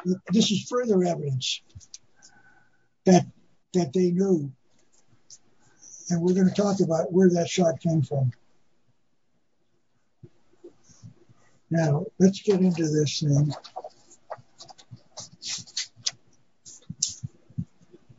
That was frame 313. This is 312. Okay, Now you you're looking at Kennedy and Jackie, and you're all doing that. Look at the driver. yeah. Can you raise it up a little, Ralph? Certainly. What's that? The driver's turned around. Yeah, he is. John Kennedy, Mm-hmm. but there's a shiny thing in his hands. Lift it up a little more, Ralph. Yeah, a little more. That'd be great. Now, we were the official story is that's Brylcreem that we in the 60s were wearing, goop is for instead of a hairspray. And so that's the, the, the head of, no, it's not. That's a real pistol. And I'm going to show you pictures of it. We got the picture. We got the gun. This is the driver administering the gun shot, the fatal shot. Now, let's talk about further evidence. The Zapruder film for some people with sharp eyes, this is a, a, a montage, I guess, of three or four pictures put together showing from one side to the other. But notice there are some yellow lines on the curb directly in front of Zapruder Right. and the driver. Mm-hmm. Now, I- I've already talked to David about this. We talked, so I'm just going to cover the subject and do it for your listeners. Okay. that that that strip on the curb is about I would guess five feet wide, and of course it covers the the bottom and the top as well, so it goes all the way across like this Mm-hmm. of yellow paint. And you can see there's another one over here. I didn't show that because this is the key. What was that there for? Now, I, David and I talked about this, I guess, yesterday. I don't know if he's going to agree, but but I believe that David, you might have a moment to show us. Would you please get your rifle and show us what what it's like firing a a, a, a bolt action rifle? Would you? I'll, I'll get. Let me go get the other one. Okay, what we're going to do is we're going to talk about the way that the uh, an assassin would do this. So, Ralph, is that yellow paint Yes. That is no. Is that a kill zone? Just use that. That's where we're going.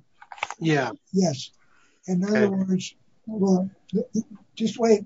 Uh, uh, Sorry, I didn't mean to get ahead. Sorry about that, Ralph. That's okay, no problem. Yes, that's what it's for. I believe there's, there's two of them at least. There were actually three of them, which means they wanted three shots. But the first shot that Oswald fired went over way out of line and hit a guy on the other side of the Dealey Plaza. Got a, it hit the concrete and knocked a chip, a blood spot on his mouth. hmm His name was Teague or something. And Teague walked over, didn't even didn't even feel it. And someone says, "You got some blood on your mouth." He said, "What?" So he looked at it, wiped it. Yeah, I did. Where where's that? And he walked back, and there was a little chip in the curb, like here. It hit right here, and then Right, bounced up. Wow. so Wow. that shot was well rivered. Yeah. Okay. Not one shot was fired from the school book depository. Not one. hmm No shots. We've all, okay. Now David's going to show us. David, please explain. You're right-handed or left-handed? I'm, I'm uh, shooting left hand. Yeah. Okay, but you're normally right-handed. Yeah. I write with my right hand. Yeah. Okay, so you're going to hold the rifle with your left hand. No, no, no. Show us how you're going to shoot the rifle. Like this. Okay, so it's on your. This is your left hand. Left shoulder. Yeah. left shoulder, and your your right hand is on the bottom of it. Yeah. But you're left-handed, which means normally you would want the bolt on your left side so that you, or at least to be right-handed, so you can move it a little more easily. Because now we want you to fire the rifle and then move the bolt. Bang, Bang. bang. Okay. Oh man, this thing's heavy. Now I, I believe you said you wanted to rest it on something. yeah, but I can't. I can't show it if I'm resting it down here. Yeah. Uh, but that would be a good way to fire it. And they claim that the rifle Oswald fired was rested on the sill. right. So that means the rifle's already pointing down. Mm-hmm. But Now, show us how you move the bolt. Well, right here. Can you see this? Yes, yes, all the way. Up, back, up, closed. Okay. So And by the way, this is not an assault weapon because it's a bolt rifle. okay, let, let's see if I understand. Uh, the rifle that he was firing, allegedly, the Marcano Gargaro Carcano, whatever it's called, was a clip, so you could fire automatically. One shot. You'd have to pull the clip. You'd have to pull the bolt back each time. no, no, no, no. I, don't. Wait, I don't think it's The a Carcano is a bolt action rifle. Yeah. Well, then, okay, thank you. hmm But I think it did have a clip. Yeah. Well, you put them in. You put them in the top, and you push them down into little okay. clip that's in here. It's just like this one. It's got a bolt action. Mhm. Now, but now, how do you find the target, a moving target, after you move the bolt and get it back to your shoulder? You got to re re uh, re re aim. Now, how do you do? Do that with your glasses or with your eye or the, the scope? Well, you do it with your eye. Well, first of all, you look and see where you're pointing, Okay. you know, and then you you kind of use your scope. You move it around a little bit till you finally find the. Uh, that's really hard to do, isn't it? It's Yeah. harder than looking with your eye to find the target. oh yeah, find it, and the target's one tenth or one fifty or yeah, because the, the scope magnifies everything. So everything when you move it just a little bit here, it moves it a lot on the scope. No. If this is okay, let's wait. Let's do it this way. Cover that one next. Uh, Don't let uh, Kamala Harris see that gun there. Like I said, it's bolt action, so it is not an assault rifle. That's why I said it.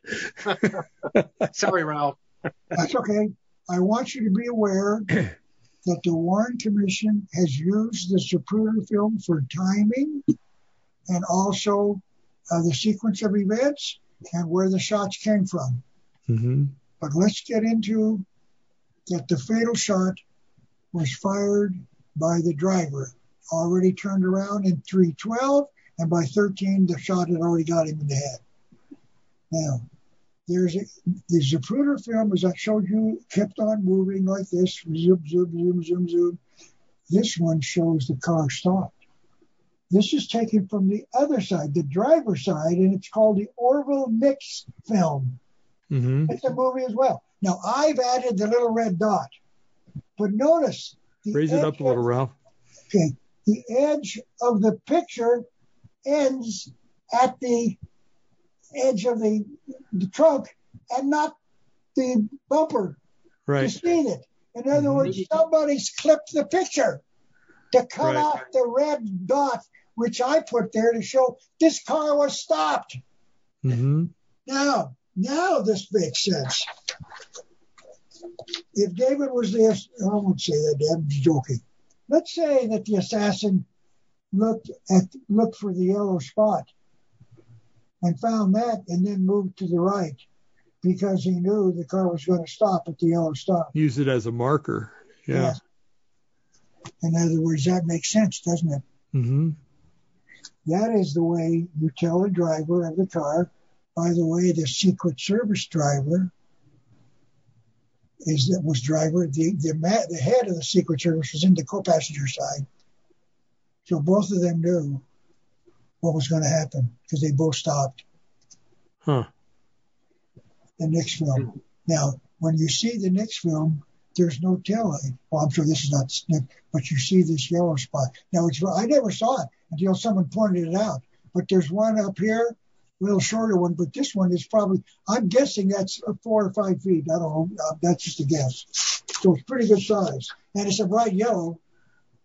Now, let's finish with the driver and then we can get off of the subject. And, well, I got some other things to cover. So we're not, we're not, fin- oh yeah. How are we doing time wise? Uh, we got about 15 minutes left, Ralph. Okay, well, let's, I'll just do the best I can. Okay. Okay, well, I'll do it this way, quick, quick, quick. See this? This is Malcolm, Malcolm somebody, I got, don't remember his name. Um, he was the, the assistant press secretary, came with the Air Force One. He's now outside the hospital. He's in the, hall, the hallway, waiting at the door where they're operation operating one number one, and he's waiting for word about the death of Kennedy. And notice where he's pointing. So he's Yeah. waiting. The door opens up.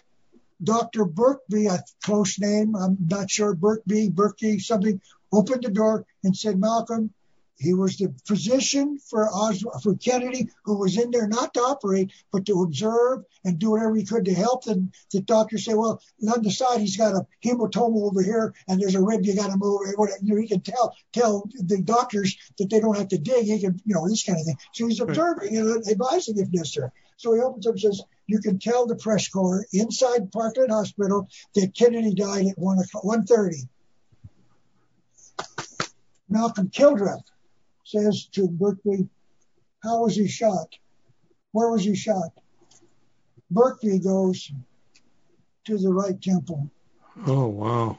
Now, Malcolm Kildreth, from the doctor who was in the room, takes it to the press corps. Same thing. I'm sorry to announce the president died, to publicly announce the president died at 1 1:30. How was he shot? To the right temple. Wow. The, the people inside that room were sworn to secrecy for life by a rough sounding admiral they know who he was, but he took over and said, All of you people are in this room right now. You are to forget and never discuss what you saw in here ever again. And they were all afraid because shortly after that, you know, people started dying strangely. Yeah. Yeah. Wow. a doctor, Crenshaw, one of the doctors actually working on, he was covered with blood. He was working on, uh, uh, on the body. He, let's do it step by step. Wait, okay, then I'll finish the, chain. He, he then, I got two things to say about Crenshaw. Oh, Crenshaw. Yes, Crenshaw wrote a book. He said, listen, I'm too, I know about all the number of people that died. He wrote the book, say, five years ago, and he was 70 already. So he wrote the book, and he said, I'm going to tell the truth and all what I saw. And he was, so he was interviewed on two of these 60 minute programs, and they both, together with the reporter, the camp, three of you, walked into the room number one, and they're looking, and he said, so the lady says, Where was uh, Kennedy shot? The right temple. Wow. And the other program, the same thing, the right temple. This shot is not mentioned in the Warren Commission zip zero none. Mm-hmm. That's right. What does that mean? There was another shot. The driver did it. He works for this, the uh, Secret Service. Mm-hmm. Say, Wow. That's tragic.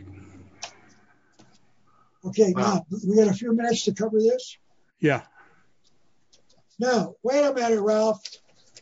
That that shiny spot can't be a pistol because um, if in the 312 and 13 was just a split second later, there's no puff of smoke uh, and no no noise. Yes, that's true. The pistol was air fired, and it was built by our Fort Detrick that builds our uh, chemical warfare equipment. And Bill Cooper found this video and attached it to the video showing the driver of the Zapruder film. And the, program, you see Dr. Hamel saying, yes, we did invent a, uh, a, pistol such as you described. And he turns and the cameraman follows him into a room. And there he stops and says, yeah, we uh, developed a pistol. It can be used for assassin with shellfish toxin, which is the most toxic thing in the world. Mm-hmm. You get it, bingo, it's dead. It doesn't. So this pistol was firing a pellet, probably that size, maybe enough to fill a 22 or something. It was fired by air, no explosion, no noise, bang into the right temple. And that's the one that removed his brain. Now, the last thing we can say, and then we'll talk about Parcheesi if you wish. when when the, the casket got to the uh, Bethesda, two caskets showed up. Now we can okay. Let's go back. Crenshaw himself said he helped load Kennedy's body into the casket that they brought a big, beautiful bronze covered casket, very elaborate. They put sheets down in it and then took the bloody sheets that he was on, folded them over and put him in the casket. That casket was seen loading onto Air Force One. They put it in a private room where Jackie by herself to let her just sit there and you know regret or whatever. They just felt it would be best for her to be alone, but she didn't want anybody, so she sat there. With one exception, when Johnson took the oath of office in the front of them, he didn't have to do that. He's automatically president. He didn't have. Yes, he did. He wanted to get Jackie out of that room. So Johnson said, "Tell Jackie to come forward." So there's Jackie standing here on the side. Here's Lyndon. Here's his wife, and Jackie's very somber looking there. You can see the blood stains on her. So she left, and that casket, or the body at least, was taken out and put into another casket in a helicopter off the side door on Air Force One. There's both on your side.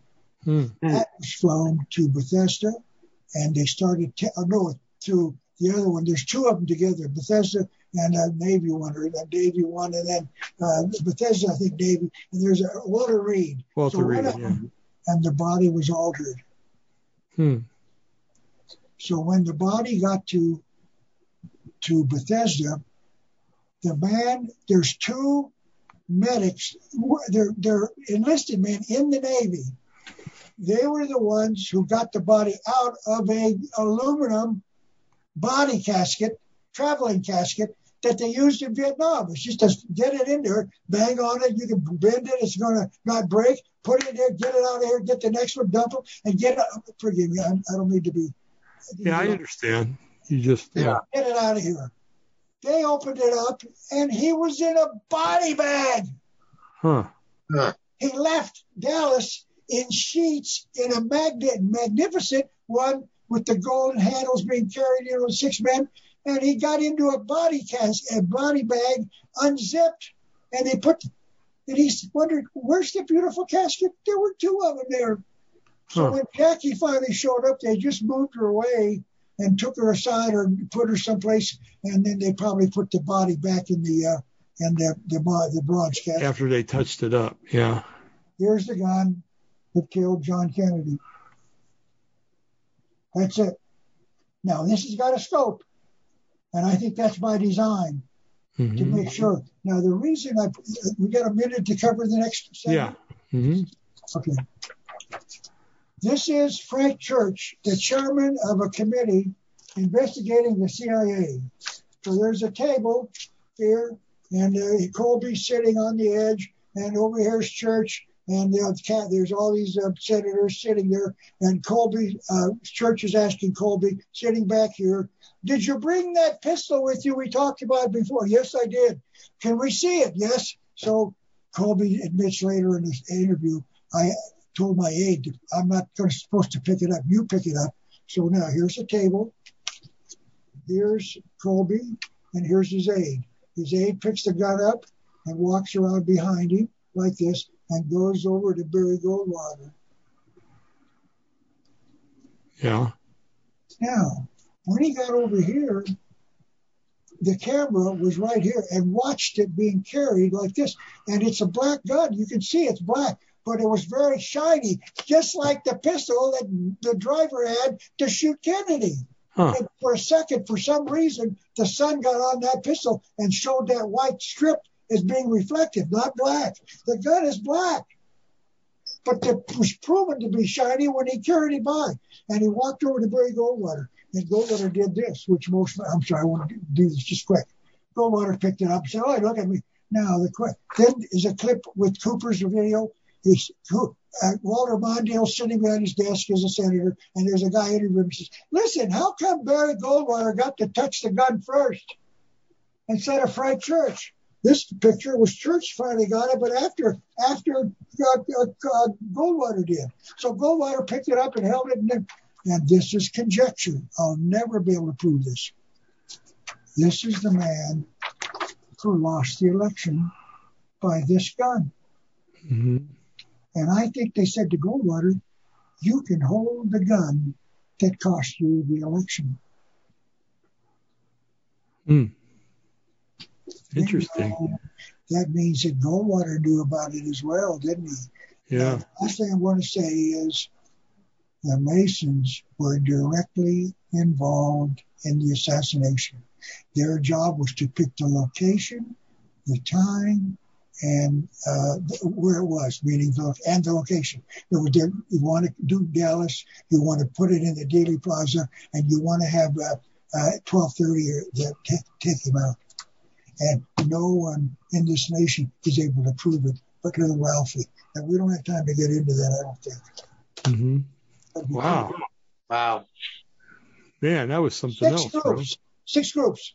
FBI, CIA, Secret Service, Dallas Police, um, um, uh, the Masons, and there's one more. I don't know if do it, but the FBI, CIA, FBI, uh, the police, and the Secret Service, and the Masons directly involved. And George Bush, the father, was the one. Do I have two more minutes? Do we have two more minutes, Brian? Yeah, yeah. Okay. Yeah. Oh God, no! I, I, I, I'm going to need. We'll have to do this another time because I've, I've got some, some really heavy stuff to show you, uh, but it's going to take more than two minutes. So how long is it going to take, Ro? Well, I would bet we got 15, well, 10 minutes at least. Wait a minute. What do you think, Brian? It's up to you. Um, I'm game if you're game. All right, yeah, we could do it, Ralph. What you got there? You got to say something so you'll show up on my screen, Ralph. okay, the CIA, the Mafia, the Secret Service, the Dallas Police Department, and is there anything under that? Oh, the FBI and the Masons. Yeah, six. That's interesting. Huh. Here's one. That's George Bannerman Dealey. I'm not using my just. I'm going to use my fingers just to save time. That's George Bannerman Dealey. The, the Dealey Plaza is named after him, and mm-hmm. he's standing on top of a pillar. And he owned the Dallas Morning News newspaper, and he's huh. a 33rd degree Mason. Yeah, figures. Yeah.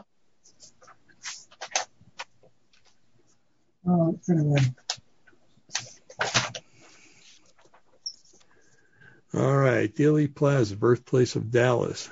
In this small park was built the first home, which also served as the first courthouse, the post office, and the first store, and the first fraternal lodge. Ooh, the Masons, dedicated to the pioneers of civic uh, progress by order of the park board. Huh. Hmm. Nobody in this nation has ever mentioned the role of the Masons. Now, I please understand. I don't know everything, but I can't find anyone. I wrote 65 books. I've, I've actually met many of the researchers in this field. We meet at seminars. You know, I don't go interview them or they interview me. So I, I, I could say no one's ever said, but I'm able to prove it. Huh. Well, that's amazing. It's serious. This is serious business. And boy, I'm telling you, I can hardly wait till John Jr. gets the, if he gets the records. Yeah. Opens it up and we get to find out for sure, documented who killed his father. Yeah. Yeah, definitely. Yeah, hopefully they can dig those guys up and maybe dump them in the ocean or something instead of having a dignified grave, you know? What's the title of the book? Uh, Garfield, McKinley, Harding, and no, no, Kennedy. no, no, the title. Oh, the three master masons. Inside the book on so and so page, what, what does it say? Um, it was one that it was one of us that assassinated Lincoln, Garfield, McKinley, Harding, and Kennedy. Huh? This is a Mason admitting they've killed five of our presidents. Wow. It's, in, it's in their own literature. hmm Nobody, but nobody has ever said that. I have read the book. I've got it in my library. I can show it to you. This is what this guy in the book, the author of this book, has written like 50 books. He's a well known worldwide, he's not well known because he does write for us, he writes for these guys. And he's one of them. He's a master, at least I think he's got to be a 32nd because the master made than me. But he said, one of us. Yeah, that's what it says. Wow. That's Can you imagine that? Who's telling the truth about these Masons? This dumbbell Ralph Epperson. And boy, do I get attacked. You can't. I've never had a death threat, but okay. The Yeah. last thing I want to talk about. You did write a book about the Masons. That was really good too. Yeah. Now we're going to do this. See that drawing? Dallas conspiracy. Yeah. What do you see? Does that man have a couple of guns in his hands? Yeah, he does. Silencers too. Yeah. That's the one of the first scenes of the uh, of the uh, uh, uh, Zapruder film. The cars Yeah. are coming around, and this guy's he's firing. The the people in that right as the turn of the corner heard a bunch of firecrackers.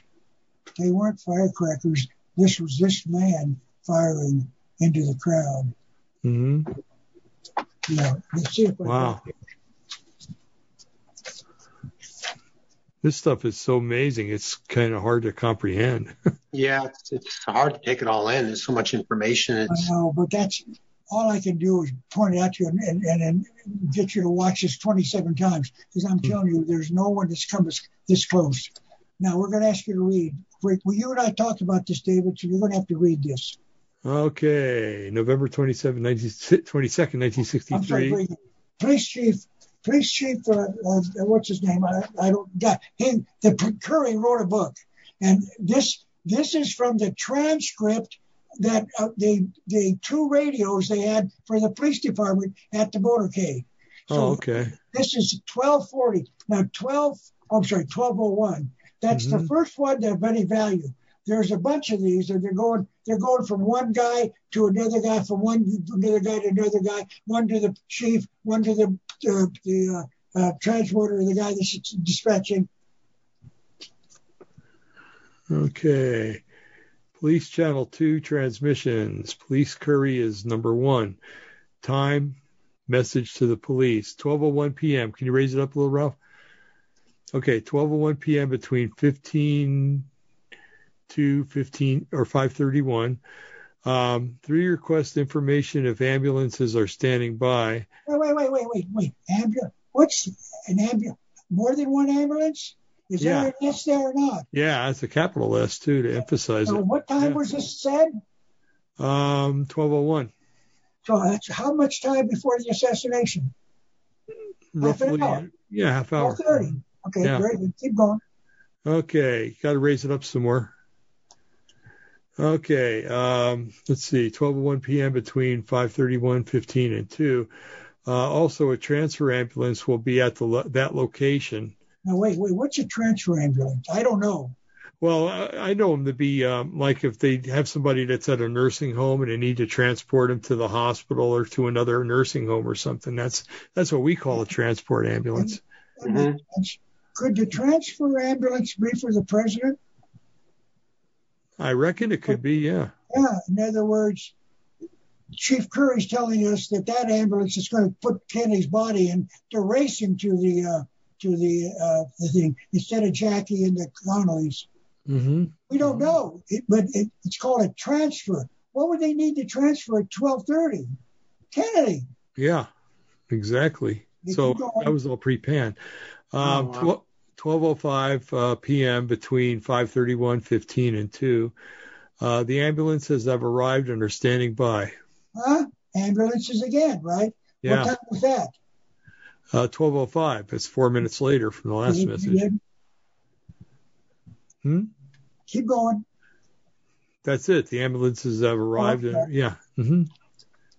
Okay. All right. Down a little. Okay. Right. There. A uh, little to your left, Ralph. Okay. 1230. The shots are fired at President Kennedy. 1240 and 531-2. Possibly six or seven more people may have been shot. What? six or seven people being shot in Dealey Plaza? Mm-hmm. Huh? That's not possible. There was no one shooting at Dealey Plaza except Oswald, right? Yeah, right. No, he said, this is this is the policeman telling the, chief, six or seven, or maybe the chief. Which one? What is the number on that one? 530. Uh, 531 to 2. I think 2 is the dispatch. Yeah. Okay, keep going. Okay. Uh, pull it out a little bit, Ralph. Away from me. Okay. Um, okay. 5:44 p.m. 5:31. Attention all squads. The suspect is in, um, in the shooting at Elm in Houston is reported to be an unknown male, approximately 30, slender build, height 5 foot 6, weight 165 pounds. Uh, reported to be armed with what thought to be a 30 caliber rifle. Yeah. Huh. Wait a minute. Did they just describe Lee Harvey Oswald? Yeah. How did they know that in 14 minutes? Because they knew. Well, you know, Ralph, the same thing happened with uh, when the Twin Towers came down. Within a half hour, they know who did it, who they were, yeah, yeah. and everything else. So that just shows you that it's part of a conspiracy. You know who said that? Who? J. Edgar Hoover. Oh, really? Yes. Well, I can't say that, but who else would know that except the people directly involved?